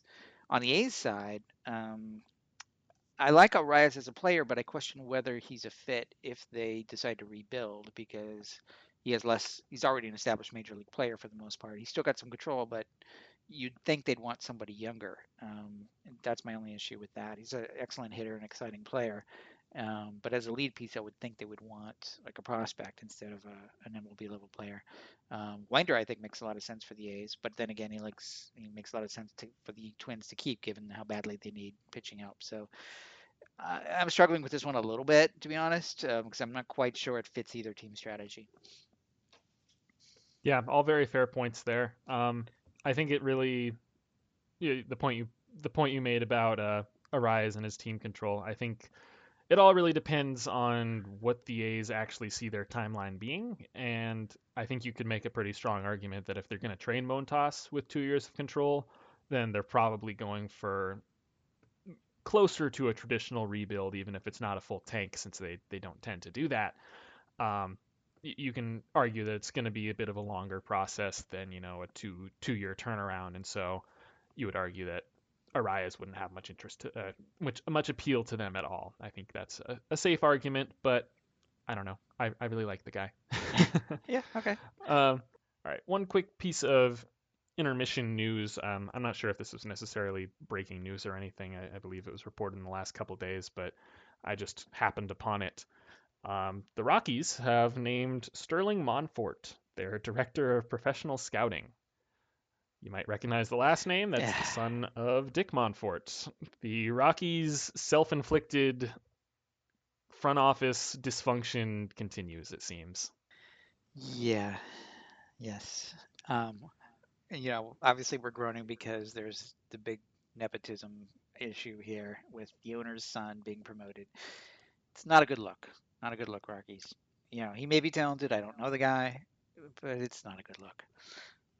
Yeah, the the owner's son, especially given the very valid complaints about said owner in, in recent years and the way that the entire front office is operated. It seems like more of the same. Please, please prove us wrong, Sterling, but yikes. All right. Now we can finally move on to another team that isn't the A's. I mean, I mean, the good part about these is that you know they're trades. So we talked a lot about the Yankees and the Brewers and the Red Sox and their needs and and Dodgers and all of that. So that wasn't just the A's talk. I mean, the A's have five of the most attractive players on the market. So we're going to talk about those players and the, and the teams that might be interested in them, might be fits for them. But let's move on to a, a few more potential trade chips here. Okay, let's talk about the Reds. Um, so it, they were another team that has clearly signaled that they're cutting salary. Their GM, you know, made a statement that basically reflected that point, and then their actions also confirmed that. They traded Tucker Barnhart, who is a veteran catcher, but he's you know earning a higher salary. He's under last year of his contract. They traded him to the Tigers. Uh, they let Wade Miley go, um, and they did not they did not pick up his option. But then of course the Cubs did. Um, I still argue that that was a rational move because, according to our model, he did not have any trade value, and that's what they said. They tried to trade him, but no one would take him at his $10 million price tag, which is fair. But now they've saved 10 million. Okay, so now the question is, uh, do they have any more cost-saving moves ahead of them? And given that we keep hearing about them in the rumor market, with starting pitchers in particular, Luis Castillo, Sonny Gray, maybe Tyler Mahle, um, you'd think maybe they would do move one of those guys because there there's a, still a buyer's market for for them. I still have a hunch that they're trying to move one of those guys in with an underwater contract. The biggest underwater contract is Mike Moustakas, who has really fallen on hard times, and yet he's still owed a ton of money, 30-ish million. Um, Eugenio Suarez is another player who's coming off a bad year or two, and he's also underwater on his fixed contract. And Shogo Akiyama, who they signed out of Japan a couple years ago, is also not performing very well, and his contract is underwater. I think they're trying to move at least one of one of those three guys. You know, they would love to move Moustakas. I don't know anybody's going to take him unless they part with a very high value pitcher like a Castillo would be the only way. So you can see a Castillo Moustakas uh, package going, or you could see something like Sonny Gray and Akiyama sort of being paired together. My hunch, and this is totally my hunch, uh, is that it would be something like that because they're trying to move salary. You know, it's the only way they can move one of those underwater guys by pairing them with, with one of those attractive pitchers. So I think one of those deals is likely to happen. We'll see what we got here. Yeah, all good, good summary there. I think if I can start with a little of my personal opinion, I think kill two birds with one stone by trading Gray. They can get a pretty good return for him in terms of talent and, and potentially talent that could help the 2022 team, uh, while also offloading a decent little bit of salary. I'm not sure exactly how much they're trying to cut. So if they are really trying to slash payroll, then yeah, they're going to need to package some guys with with Moustakas, Akiyama, or Suarez, whatever, to get their payroll where they want it to be. But if they're just you know trying to shave a little off the top, I think uh, trading Gray keeps their team could keep their team competitive in 2022 because that that division is still winnable. Um, let's start off with a proposal between the Mariners and Reds. This is from user Challenger, and this isn't necessarily. I think this is a little bit too you know video game trade proposal for my liking. Uh, it's more to raise a point here, and, and you mentioned way earlier in this episode about prospect values and about you know the conversation about Castillo and uh, Rodriguez, Julio Rodriguez of the Mariners, and how they're pretty evenly valued and straight up, you know, uh, Mariners fans are, are losing their minds. They wouldn't trade Julio Rodriguez straight up for two years of Castillo. What, that's crazy. You must have the values wrong, that kind of thing. Uh, but I wanted to raise this proposal to just kind of show how the values line up and, and kind of try to prove to to Mariners fans who might still be doubting that they're going to need to give something up if they want to get something. and I see a lot of tweets and posts from them about, you know, oh, we're going to add some talent, but we can't give up Julio Rodriguez or Logan Gilbert or uh, uh, Noelvi Marte or George Kirby or Emerson Hancock. And so those are their top five prospects, and oh, they're all off limits that's not quite how it's going to go if you want to add some top end talent. So this deal has the Mariners acquiring Luis Castillo, 68.3, Sonny Gray, 28.3, and outfielder Jesse Winker, 19.1 from the Reds. So that's a total of 115.7 in median trade value. In exchange, they'd be sending the Reds Rodriguez at 66.4, uh, right-handed pitching prospect George Kirby at 46.6, and catcher Tom Murphy at 3.3. So that's 116.3. So these are evenly valued um, but the, the, the main observation I had when just scrolling through pages of Mariners trade proposals, be it for Castillo or Gray or May, Mahle or really anyone, is that if Kirby, Rodriguez, Hancock, Marte, or uh, Logan Gilbert, if any of those five guys were included in a trade proposal, it just got a ton of thumbs downs. But the only way you're going to be able to get talent if you're the Mariners is if you give some up. And and they have some players who, you know, in the mid mid tier prospect range, Zach DeLoach, um, some other names in there that that could be moved for a lower caliber of player. They could probably put together a decent package for Sonny Gray if they really wanted to. But if they're going to be shopping at the top of the market, it's going to take some of these top guys, and, and it's going to be up to the Mariners front office to identify which ones are the most expendable, which ones, you know, the market might value higher than they do. I don't think that is Julio Rodriguez. I think they're pretty set on hanging on to him, and I think that's totally fair. Uh, but if they're going to be involved in the Luis Castillo market, it's going to take one of those big guys. And if they're going to be involved in the Frankie Montas market, it's going to take somebody who's going to hurt. Or, or Matt Olson, they've there's been some fan speculation there, anything like that. Um, so yeah, th- th- this isn't necessarily a proposal to dive too deep into the specifics of. I don't think there's any way the the Mariners go out and acquire Castillo, Gray, and Winker. I mean, prove me wrong, Jerry, but I don't think that's quite happening. That that's it's a little rich even for Dipoto. Uh, but I just kind of wanted to raise that initial point here, uh, since I've seen a lot of discourse about it um, within within the Mariners fan base. Yeah, so my take on that is that, you know, they're an up and coming team. So, and their fans are fairly knowledgeable about that. So they don't want to trade, much like Dipoto has said, they don't want to trade the top guys in their farm. So they should not be shopping at the top of the market, then, to your point. And what I think they would rather do is go for a, a mid level or a rental like a Bassitt or a and trade you know, a mid-level or two prospect instead, like a Matt Brash or a Deloach or what have you. And that seems to make sense because you're not giving up the future, but you're adding to the present. Um, the bigger question there is like, what's their window? Is it starting next year? Is it starting the year after? How long is it? You know, and I think it probably starts in 2022 and goes for a few years. In which case, you want to time it so that those guys kind of stick you with you as your as your sort of up and coming core. And so, um, so I agree with your point. I, I but I here's the part that I question. I don't think they should be shopping in the Luis Castillo aisle, you know, because that has to, you know, mean you're going to give up a couple top guys, right? So, no, they go down a peg or two in terms of control. If you want to compete in 2022, do a one-off for Bassitt or Manaea, and it doesn't cost you as much. See what happens, and then in 2023, see where you're at. Maybe you do another one-off, but then keep you've kept your core. So I think something like that makes more sense strategically. Just um, on the red side of this trade, I think it's a huge haul, and, and I, I love it, you know, because they they basically are saying, okay, we're throwing in the towel and they're getting a whole bunch of top prospects back. Because to me, that's that's like amazing. Um, but they're giving up a lot of talent. But if they're saying they don't really want to compete in the next two years, then it makes perfect sense. Um, so uh, that's the way I see this one. I think it's unrealistic because this is a huge blockbuster, and I don't see the, the Mariners giving up that much top talent. I think they're going to shop in the middle and lower tiers. Yeah, I'm I'm with you.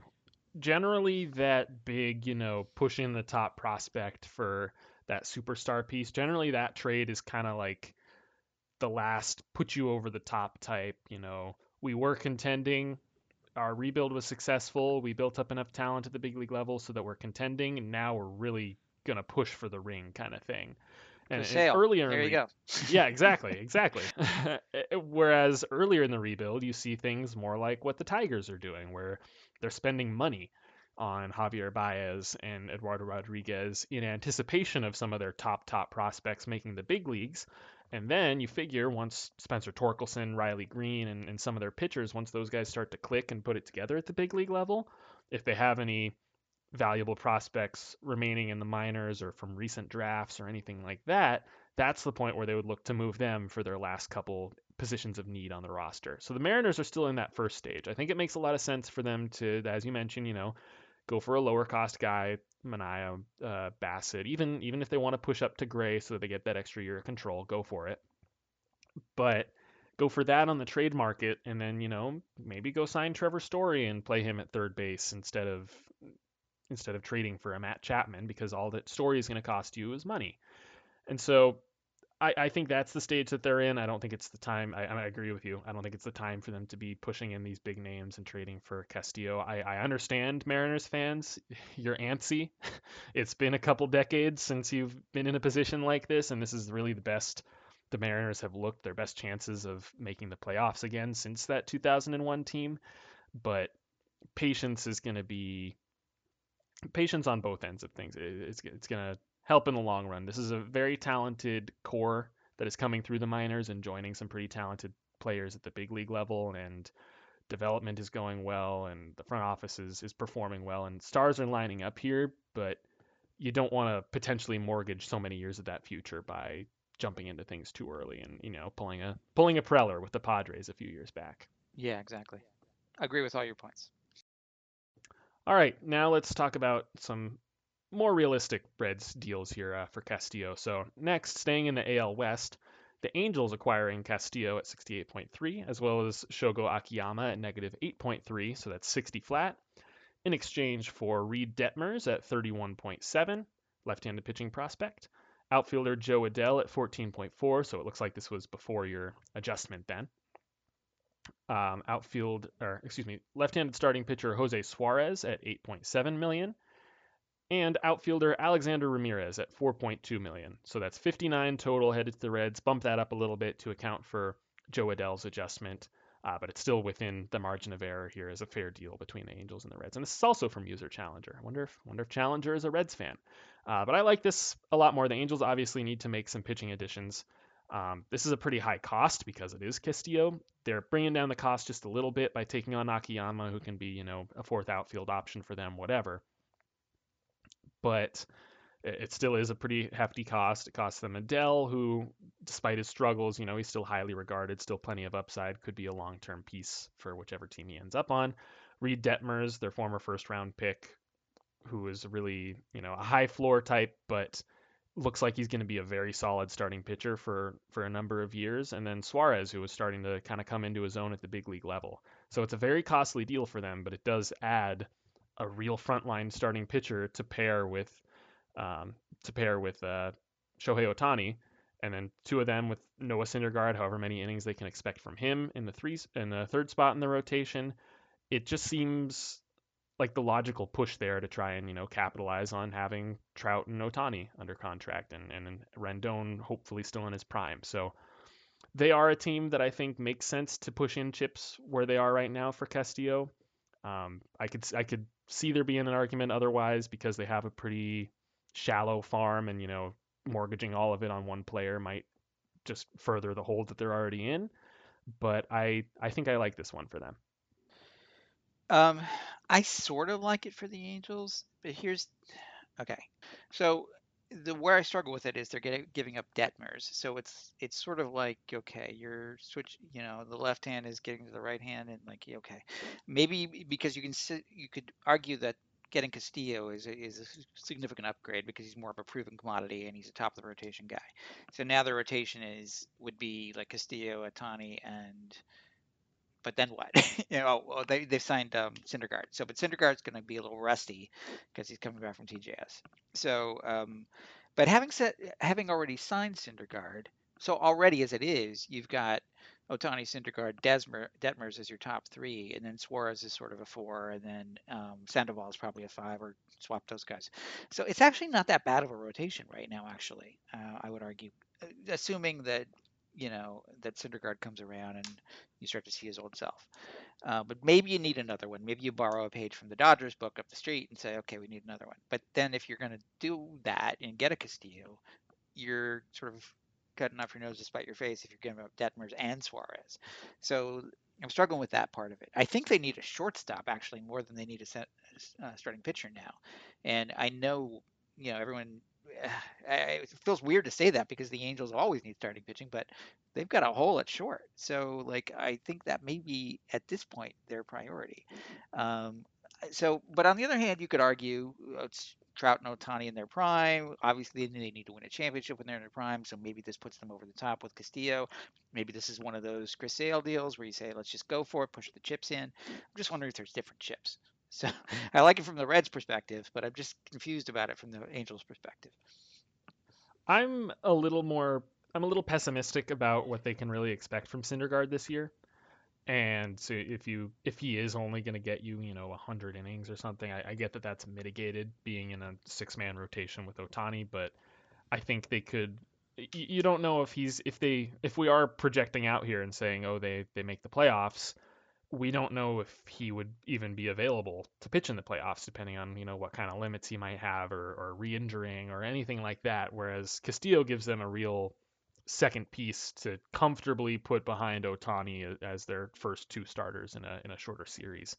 Um, but I, but I I also do see what you're saying. Um, they do have more options than I think people give them credit for. I think Patrick Sandoval is still really getting slept on.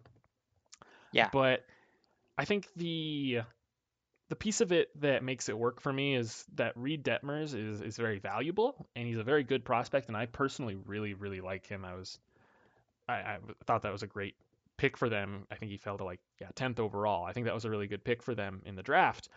But his kind of whole thing has been that he's a pretty sure thing, but not necessarily an ace. Doesn't really have that upside quite. He's more of a command guy who is pretty polished. You know, jumped to the big leagues a year after being drafted, but isn't necessarily going to be a frontline guy down the road, most likely. And he did struggle in, in only five starts, but he did struggle in his MLB debut in 2021. So if you are seeing him as more of a, you know, mid rotation type guy, I think there's an argument there to be made for cashing that into a team that might value that more, whereas you're in the competitive uh, point of your of your of your window and really need that like frontline quality that you'll get from Castillo. Yeah. Okay. you sort of talked me into it. All right. Well, let's see if if this one's any better. It's it's a very similar one. We don't have to spend too long on it. Uh, this is from John Paul Kalin, and it has the Angels acquiring Castillo at 68.3, as well as outfield prospect Reese Hines at 8.5, in exchange for Detmers at 31.7 and Marsh at 47. Uh, excuse me, outfielder Brandon Marsh at 47.3. So 79 headed to the Reds, 76.8 to the Angels. I have a feeling you're gonna like this one less because you know it's an even bigger name being added to Detmers and Marsh, and although there is an outfield log, uh, not not even logjam, although the, the the Angels have a bit of a surplus of talented young outfielders, you'd argue they need to keep some to command their outfield. And Marsh is a bit of a safer pick right now to start in 2022 than uh, than Jo Adell might be. So I, I have a feeling you're not going to like this one quite as much. But uh, well, I like for the Reds. Um, yeah, yeah, clearly. yeah, um, but yeah, for the Angels. Okay, so let's talk about Mike Trout a little bit. So he's obviously been their center fielder. He got hurt last year. He's getting older he's probably not going to stick in center field too much longer. So maybe, you know, he's your left fielder now. But then he's bumping Justin Upton, who's still under contract. And what do you do with him? You got Marsh, I think, is a natural center fielder based on all the evaluators. And so the ideal outfield is what they're hoping for is Trout and left, Marsh and center, Adell and right. Um, and so if you're giving up your future center fielder, now you've got a hole. Now the Angels maybe could find a center fielder somewhere else. But then again, you know, we found the Marlins are looking for a center fielder, the Yankees are looking for a center fielder. There's not a whole lot on the market. You know, Mullins, Reynolds, those are going to be very pricey in trade. So, like, yeah, there's not much. So you don't want to really give up a center fielder necessarily because they're kind of in short supply right now. So, yeah, uh, I don't think it's. I think you're giving up more that you need for some players that you don't need as much is what I'm trying to say. Your need going out is greater than the need coming in. Yeah, I'm with you there. I think uh, I try to think as little as I can about the prospect of Mike Trout moving off of center field because as soon as he does, his war totals are going to reflect that change, and he's no longer. And I mean, the injuries this ca- these past couple years have done it themselves, but he's no longer going to be on quite a historical pace as he used to be, which is very, very disappointing to me. But I will admit that it is something that is likely to happen within the next couple years, and Marsh is the most likely candidate to replace that. Um, so yeah, I don't. This one seems like it's just too steep for them, um, and and I agree, great return for the Reds, but I don't think it's. I don't think this one's as realistic for them, for the uh, Angels. I did want to bring up one point uh, to what you said about the prior trade, about you know their rotation might be okay. They should target a shortstop. The shortstop trade market isn't too deep right now. I'm not I'm not thinking of any names that are really right at the forefront that would uh, come in and be an immediate upgrade as well as you know costing decent uh, prospect capital to the point where you want to you know save your resources for that. I think if they wanted a shortstop, they should really be spending for one. If that's Trevor Story or or whomever, Correa even. But uh, unless I'm missing something, I, I, can't think off the top of my head, at least, of any real shortstop trade targets. Uh, yeah, I'm with you on that. And the Yankees are in the same boat. Um, mm-hmm. You know, and there's there might be a couple others, but yeah, you'd have to kind of pry one away um, to really, Yeah, um, no, that's a fair point. You know, and you know they could always just re-sign another Iglesias um, or an Andrelton Simmons, who they've had before. They didn't quite get there. It was just sort of a warm seat placeholder kind of guy. Eh, So I get the feeling that I don't want to do that again. But to your point, what other there are? So I think they're a good fit for Story. Actually, uh, I really do like that idea. I think Correa may be a little too much for their pocketbook, considering they have so many big contracts already with Trout, with Rendon. They're going to want to extend Ohtani, I assume. So I got to save some dough for that. So Story maybe not quite as expensive. Maybe coming off a, a disappointing year may not have as much of a demand for longer term years. So maybe that's more manageable. And he seems like the kind of guy that would fit for the Angels because he's got that sort of bulldog mentality to kind of help them get over the hump. You know, back when the Rockies were competitive, he was in the playoffs a bit, so I think that would appeal to them. He seems like a good clubhouse guy, so I, I I've talked myself into yeah, you're shining Trevor Story. Okay, great, we solved that problem. yeah, always always easy to spend someone else's money. Yeah. um, so that's all I have on Castillo proposals for now. I get, uh, I want to see if you agree here. I get kind of the sense that it might just not be the time to trade Luis Castillo unless they are looking to package him to to lower to decrease his value by packaging him with Mike Moustakas. Um, I'm not sure otherwise it makes a whole lot of sense to do it right now because the cost is going to be really steep for other teams to the point where they might not want to pay it. And you know the the incentive for for the Reds is to get out from money, but Castillo isn't owed that much. I wonder if they might be better off uh, waiting unless they unless they are really actively looking to shop him with Moustakas, which there's been kind of conflicting reports about. Um, I wonder if they might be better off waiting until either likely the deadline, if not next season or next deadline, when you know the motivation for a team to acquire him might be higher to the point where they will push in that last big chip. But I, I wonder if he might be more of a deadline guy. Maybe it's a fair point, but it, the counter to that would be, what are your other options if you're still looking for starting pitching help? At this point, the market's kind of been picked over, and you know Carlos Rodon, Clayton Kershaw, uh, both have pretty serious injury question marks. Uh, Rodon wasn't even offered a QO by the White Sox, who know him best, because they were so concerned about his shoulder, presumably. So, it, you know, there's not much left to pick from, and then you're down to the Tyler Anderson kind of guys, you know, so innings eaters. So, if you're looking for starting pitching help on the free agent market, you know, it's, it's slim pickets. So that gives him more. It gives the Reds more leverage. If you want a top of the rotation guy, he's he's your man. Um, so I could see it going that way. Yeah, very fair. All right, so now we're going to shift to Sonny Gray. Uh, this first one, we're going back to the Twins. We talked at length about the rotation issues they have, and this is once again from Dajuba. He's really killing it lately. um, so Twins would acquire Sonny Gray at 28.3. The Reds would acquire Austin Martin at 30.8. It's a straight one for one, and those are always just super interesting for me. And the way that Dajuba explained it in the comments was this trade would mean that at the deadline last year, the Twins essentially traded Jose Berrios, a year and a half of him, for Simeon Woods Richardson, and then down the line, two years of Gray. And so I think that's really fascinating to me. Uh, we talked kind of about how crowded the Twins are on the position player side, and so maybe Martin is a guy they would look to flip again. You could also argue they just trade they just traded for him. They want to hang on to him. They believe in him. Um, I could see it either way, but this is really interesting to me. I, I I like this fit a lot on both ends. Yeah, I think the question marks around Austin Martin are kind of the key to this deal because you know he was a top draft pick. He, he was a shortstop in college, but nobody at this point thinks he's going to stick there. So what is he? Is he second base, third base, center field, left? And like like we're not sure where his position is.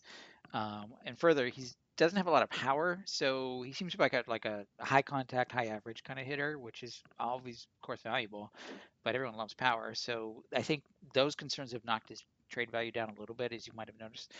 Um, but the Twins have a glut of those kinds of guys. They can't find a place to play Arraez, and we've talked about Polanco, and you know, assuming they move, they stick they stick with him at second. So I don't know where Martin's going to fit. And they've got outfielders like Larnach and and, Ke- and Kepler, and so like, okay, maybe Austin Martin. They traded for him from a value perspective, but they figured they'd kick the can down the road, figure out where they're going to play him later. Now we're at the road, and where is he going to play? So you could sort of say, okay, maybe we don't need him. Let's flip him. Uh, the Reds, I think, could find a place to play. Yeah. Um, and now they've probably they like uh, India at second. Okay, so maybe Austin Martin's an outfielder for the Reds, and you could see, okay, you can find a spot for him. Uh, Senzel still doesn't seem to have a home either, but he hasn't really established himself at all. So they can find a place. So I can kind of sort of talk myself into it. Um, but yeah, the thing that really kind of makes me feel weird is why did they just trade Berrios a guy with limited control and then get another guy like Gray with limited control, unless they really do want to contend, in which case, okay, I guess it makes sense now that they're in this circumstance. If in fact that's their strategy, I can see it working. I think our values can answer that question for us because the Jose Berrios trade we had is a pretty considerable overpay by the Blue Jays. I think you could argue, yeah, 2021 didn't go the way the Twins wanted to, and maybe they weren't uh, maybe they weren't determined to trade Berrios at the deadline, but when they saw how high the price could be and that they could get more than really they they might have expected to, they said, well, this is too good of a deal to turn down. We can figure it out later. Um, I, I, think that's a pretty fair argument, and and also they didn't necessarily expect Maeda's injury, and uh, I believe that was in the second half that he suffered that injury, uh, so after the deadline, and so they expected to have him back to kind of front the rotation next year. So. Um, let's uh, I, I, would also like to point out that Austin Martin strangely reminds me a lot of Nick Senzel. And you can look at that two ways. You can say Nick Senzel hasn't quite worked out for the Reds, and so why would they want to try on another guy pretty similar? Or you could argue that a lot of the reason that Nick Senzel hasn't worked out is just injuries, and Austin Martin has not shown himself to be injury injury prone at this stage in his career. So maybe they want a second chance on what Senzel could have been like if he had stayed healthy. So I, I could look at that one either way. Yeah, you're right. They were both top five draft picks. They both don't seem to have a position. they mm-hmm. both are sort of more high contact guys than power guys. Yeah, because they both have some speed, but not quite. An, they're sort of tweener types, you know. So yeah, I can see it. Mm-hmm. Um, I know we talked for some time about the Rangers in the last episode, but I just wanted to briefly touch on them again here. Um, I was looking for a proposal with them, with uh, Sonny Gray, that I liked and realized that I didn't like any of them, and that was mostly because I don't like him as a fit there. I don't like him as a fit there. I don't like Montas or Bassitt or Castillo or Mahle or even uh, or Manaea. I don't like any of these shorter term fits for them, and we've discussed that in the past. Um, but but Gray specifically, I've I've seen some tweets about him, and, and I had one conversation on Twitter about the Rangers potentially acquiring Gray, and it's he's already 31 and we don't necessarily expect the Rangers to be incredibly competitive in 2022. So then you're looking at okay, how about his age 32 season in 2023? And even if I, think there's even question marks if they'll be entirely competitive by then. Um, they they really feels like they jumped the gun with you know all of their flurry of moves that they made before the lockout with getting Seager and Semien and, and a couple other pieces. Um, so I don't know I don't know what I would do with if I were them. I think they should be looking more toward either the Marlins young arms or John Means or some of these other guys with more years of team control left. I don't like them personally as a fit for Sonny Gray, especially, but really any of these shorter term options. Um, we've discussed that in the past. This is nothing new, but I just wanted to kind of mention that there in case anyone was curious as to why they haven't been brought up in really any of these discussions. Yeah, I agree with you. I think they jumped the market knowing that they probably wouldn't really be competitive in 22. I think they'll take what they can get if they can. They want to improve, obviously, but they're really targeting 2023 and uh, and, and beyond. So a short-term guy like Sonny Gray, they've already got Jon Gray, by the way. So imagine the confusion: Gray and Gray, and like who's pitching tonight? Oh, wonderful. So, um, uh, so yeah, um, I am with you on that. Um, I think they need a longer-term control guy. So, but they do, as we've talked about others, they do need to consolidate. They've got so many middle infield prospects that they need to move. So those guys gotta you surely be involved in some sort of trade package for somebody. I'm just not sure this is the guy. Mm-hmm. And then speaking of Gray, and, and we discussed the Mariners for a while earlier, this one's from Wrong Verb. It has the Mariners acquiring Gray at 28.3 in exchange for outfielder Kyle Lewis at 23.5 and starting pitcher Justin Dunn at 4.9.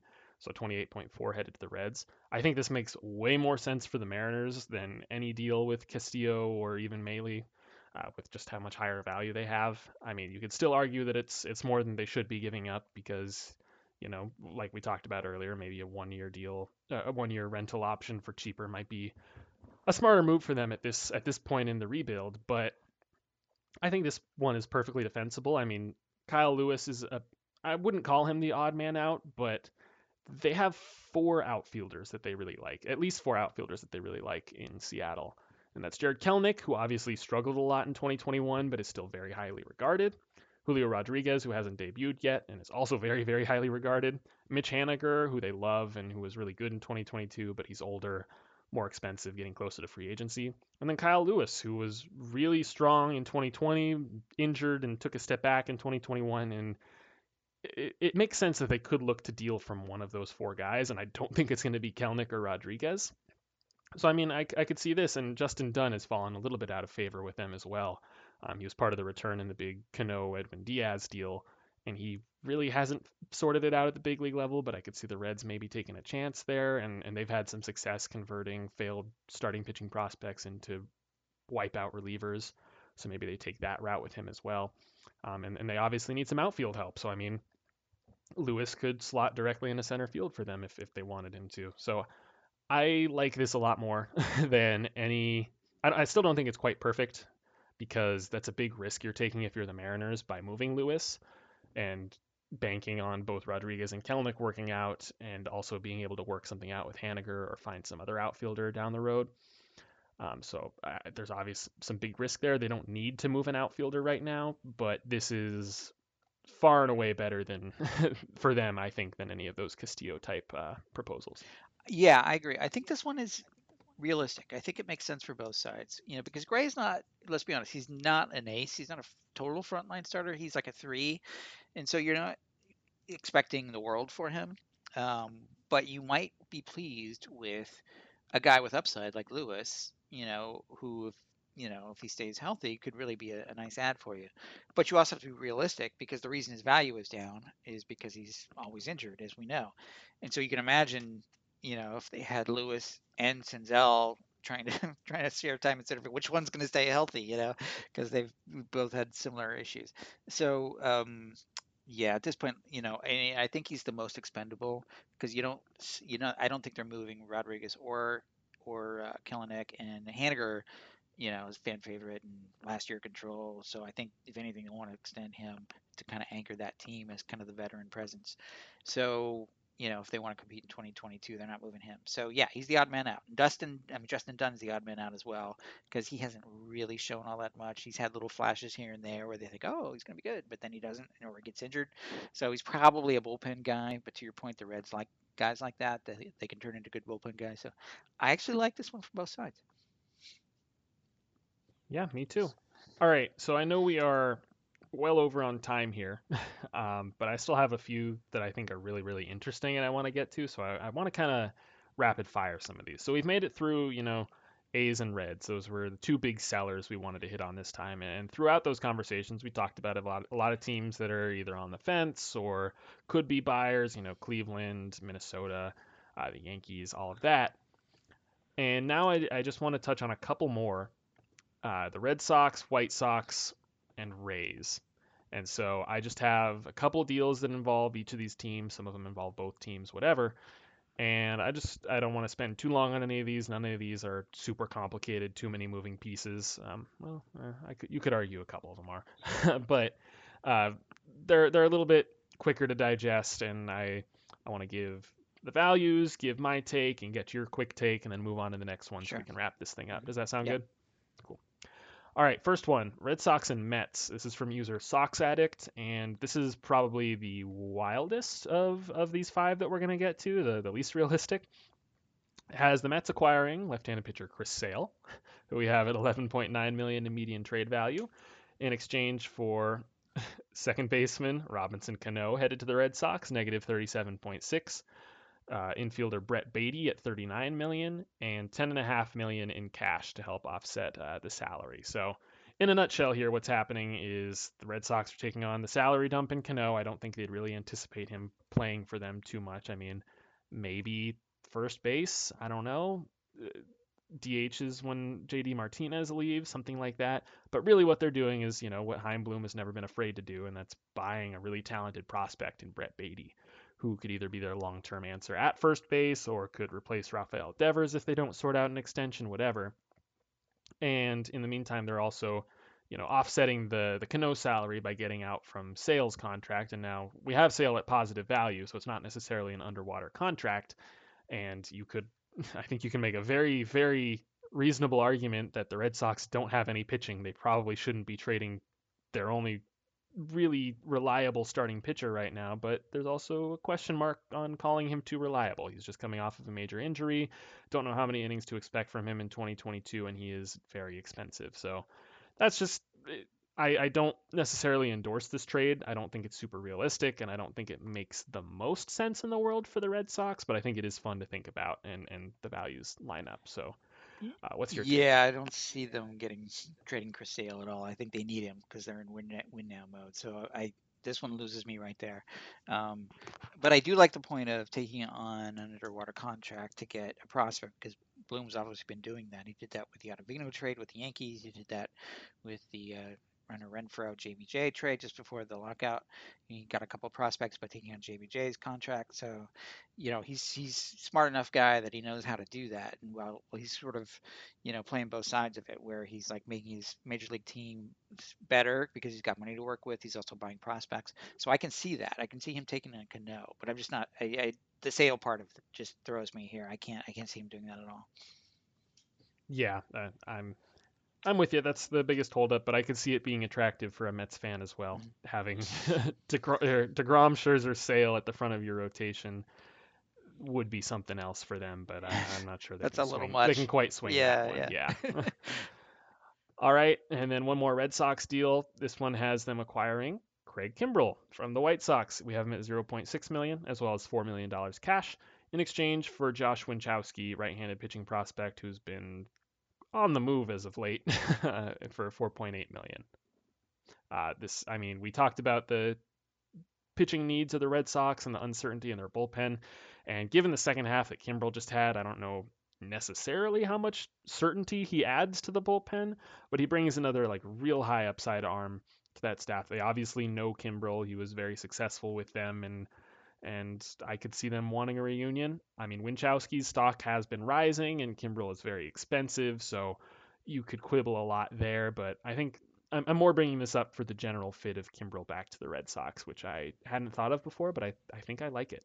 Well, we had Hader going to the Red Sox in an earlier proposal or two. Um, so if the argument is they could use a closer, and I think they could, because you know, Matt Barnes didn't quite succeed as a closer. He's more of a setup guy. I think they do need a closer, and you know, obviously Kimbrel has been up and down and up and down in terms of his performance. So hopefully they get the best out of him.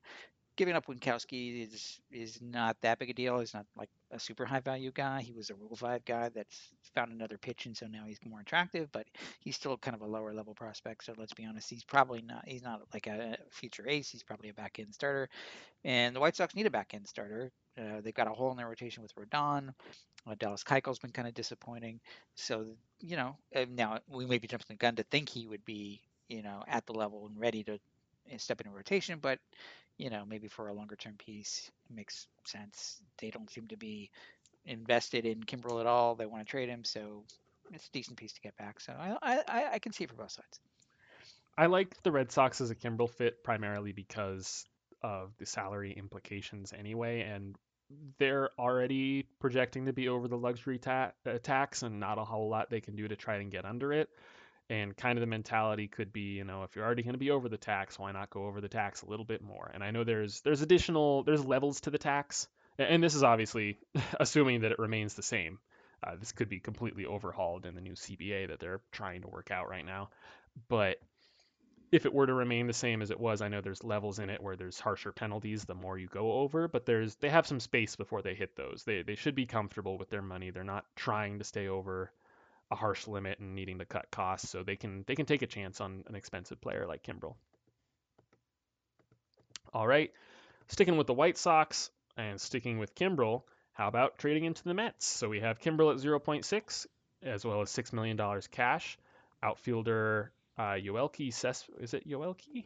Yes, Yoelqui yeah. Cespedes at 6.9 million in median trade value, and right-hand pitcher Bobby Dalquist at 2.3 million, all headed to the Mets. That's 15.8 million total. In exchange for Jeff McNeil headed to the White Sox at 15.1. Uh, the White Sox have a clear need at second base, and McNeil is kind of on the outs uh, with in New York. We talked about that in the last episode. Also, it's Andrew Dalquist, not Bobby Dalquist. My bad. Uh, but basically, Cohen here is literally buying a couple of solid prospects in Dalquist and Cespedes by taking on the Kimbrel uh, contract and giving up, you know, a, a superfluous player for their team. So I'm not entirely sure that the White Sox would be this motivated to get out from Kimbrel, nor am I sure that they'd be this, that motivated to get McNeil rather than a cheaper option that might be available. But the needs line up pretty well. Yeah, I sort of like this because you know Kimbrel's on the outs, McNeil's on the outs, so it's sort of like okay, take take take the guy we are sort of wanting to trade anyway. Okay, take that one.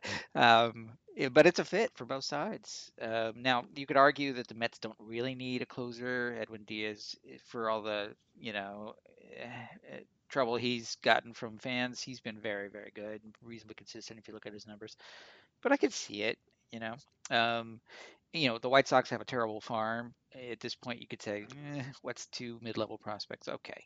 And McNeil, I think, you know, he definitely needs a change of scenery, and I could see, I could see him being a better fit in, uh, in Chicago for the second base role. So, yeah, I kind of like this one. I think the one point uh, that, that you brought up that I hadn't thought of there is the closer situation because normally you know you don't really think too much about it you think oh this team can go get this guy and, and whatever it's 2022. We don't care as much about the defined closer's role. Uh, you can have multiple lockdown relief arms and they can kind of share the load, play matchups, whatever. But Kimbrel has been very vocal about kind of blaming some of his second half 2021 failures on being in the eighth inning, seventh, eighth inning, and not being as comfortable there. And and you can interpret that how you want. I mean, you can be a cynic and say, oh, he's he's just kind of trying to cover for what was a bad couple months of pitching and use some excuse that will also make him more attractive to another team. Um, or you can take him seriously. He's been a closer his whole career, and maybe for a guy like that, his he personally and his mentality will succeed better in that role.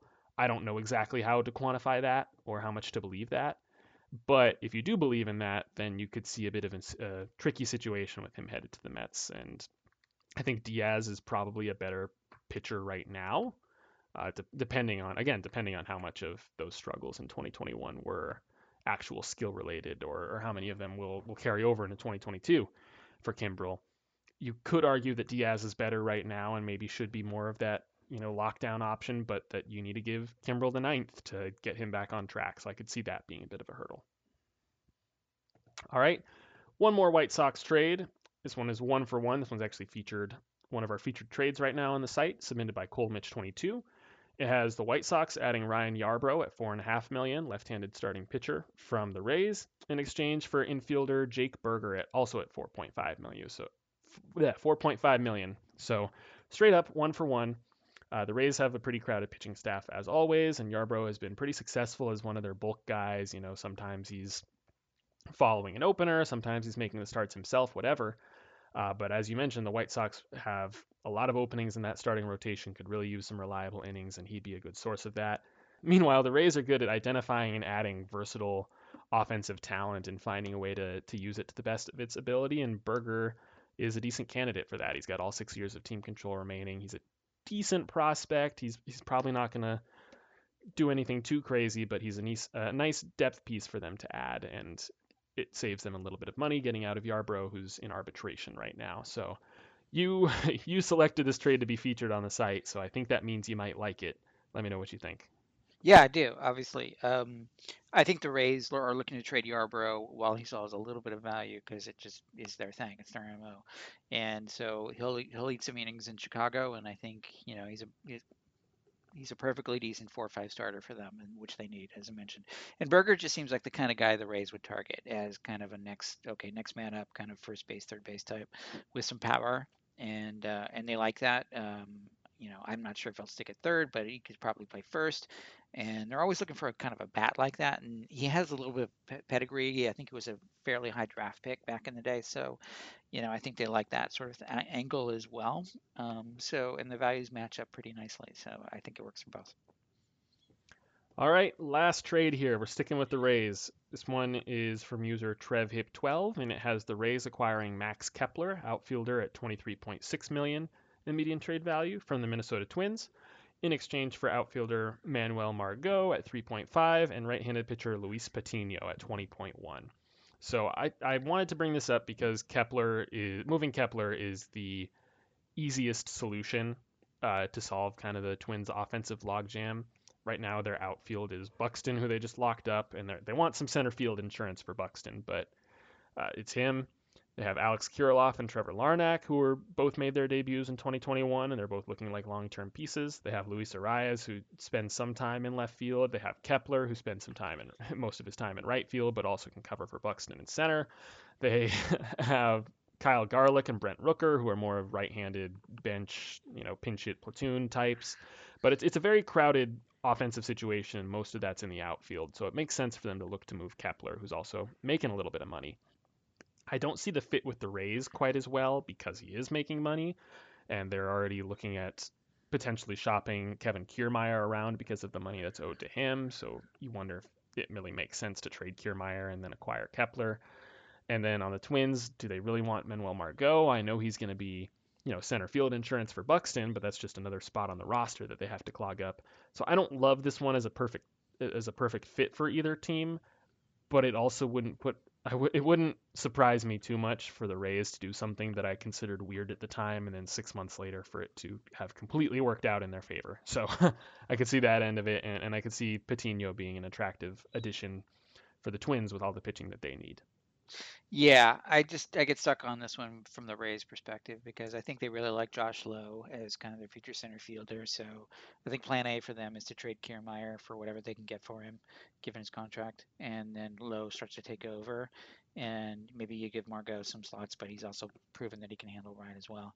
So I think I think that's the Rays' plan, and I think that's what they're going to achieve somehow. So I don't like Kepler to the Rays at all, um, and I, I also think the Rays still like Patino, and I know he struggled a little bit, um, but I think they've got established themselves as really good at developing pitching. So I think he's still a work in progress. That they do have hopes that they can turn him into a really good starter. That's why they traded for him as the lead piece in the Snell trade. Um, but just to touch on Kepler for a moment, I do think he makes sense for the other types of teams who are looking for center fielder. How I'm thinking the Marlins, I'm thinking maybe even the Yankees. Um, you know, um, because they don't trust giving the, the job to Aaron Hicks, given how he's injured and kind of in decline. So, um, you know, I think he makes sense. Maybe even the Giants, but I think I could see Kepler being moved to a team like that that needs a more steady hand at center field. Uh, but I don't see the Rays as a fit for him. Yep, I'm with you there. Um, and I, I, think Kepler is really interesting for the Yankees. Um, it's a pretty it's pretty it's a pretty affordable contract, and he's got some defensive versatility in the outfield, left-handed bat. Um, I, I, think that's a much more natural fit than the Rays, but like I said, I, I wouldn't put anything past them over in Tampa Bay. They they always surprise us. All right, we made it. I know that was a lot. I know that was longer than we expected to go. My apologies on that. I think we, I, I, went a little bit too slow near the beginning there and, and realized at the end, shoot, I have too many of these proposals that I like. And, and that's just a testament to how good our users are at making interesting outside of the box trade proposals. So kudos to all of you guys. Uh, but yeah, that was a lot. We'll definitely, I, I think we both like this show format. Obviously, not as an every week kind of thing, but uh, we both enjoyed doing it these last couple weeks, and and wouldn't be too surprised to see us doing it again. But uh, yeah, that's that's all I have on my end on those. Do you have uh, anything else to add at the end of a uh, long session of recording? No, just please, baseball, get get your act together and start talking to each other so we can get this lockout over and we can get some actual trades happening. That's what I want. Yes, please. This is fun, but it's already starting to get a little old. This whole, you know, oh look, this guy signed in Japan. Oh look, a minor league deal. Oh look, I know every team's bench coach now because that's the only news that, that has been breaking. We we want real news. Please yeah. get to work, MLB and, and Players Association. Let's let's figure this thing out before it delays the season. Yep. All right, that'll do it for this week. Thank you all so much for listening. If you have any comments or questions, feel free to shoot us an email at baseballtradevalues at gmail.com or find us on Twitter at baseballvalues. Also, be sure to subscribe to the podcast so you don't miss an episode. We'll be back in a couple weeks to break down more news and updates. So until then, stay safe and enjoy the off season. Thanks, John. Thanks, Josh.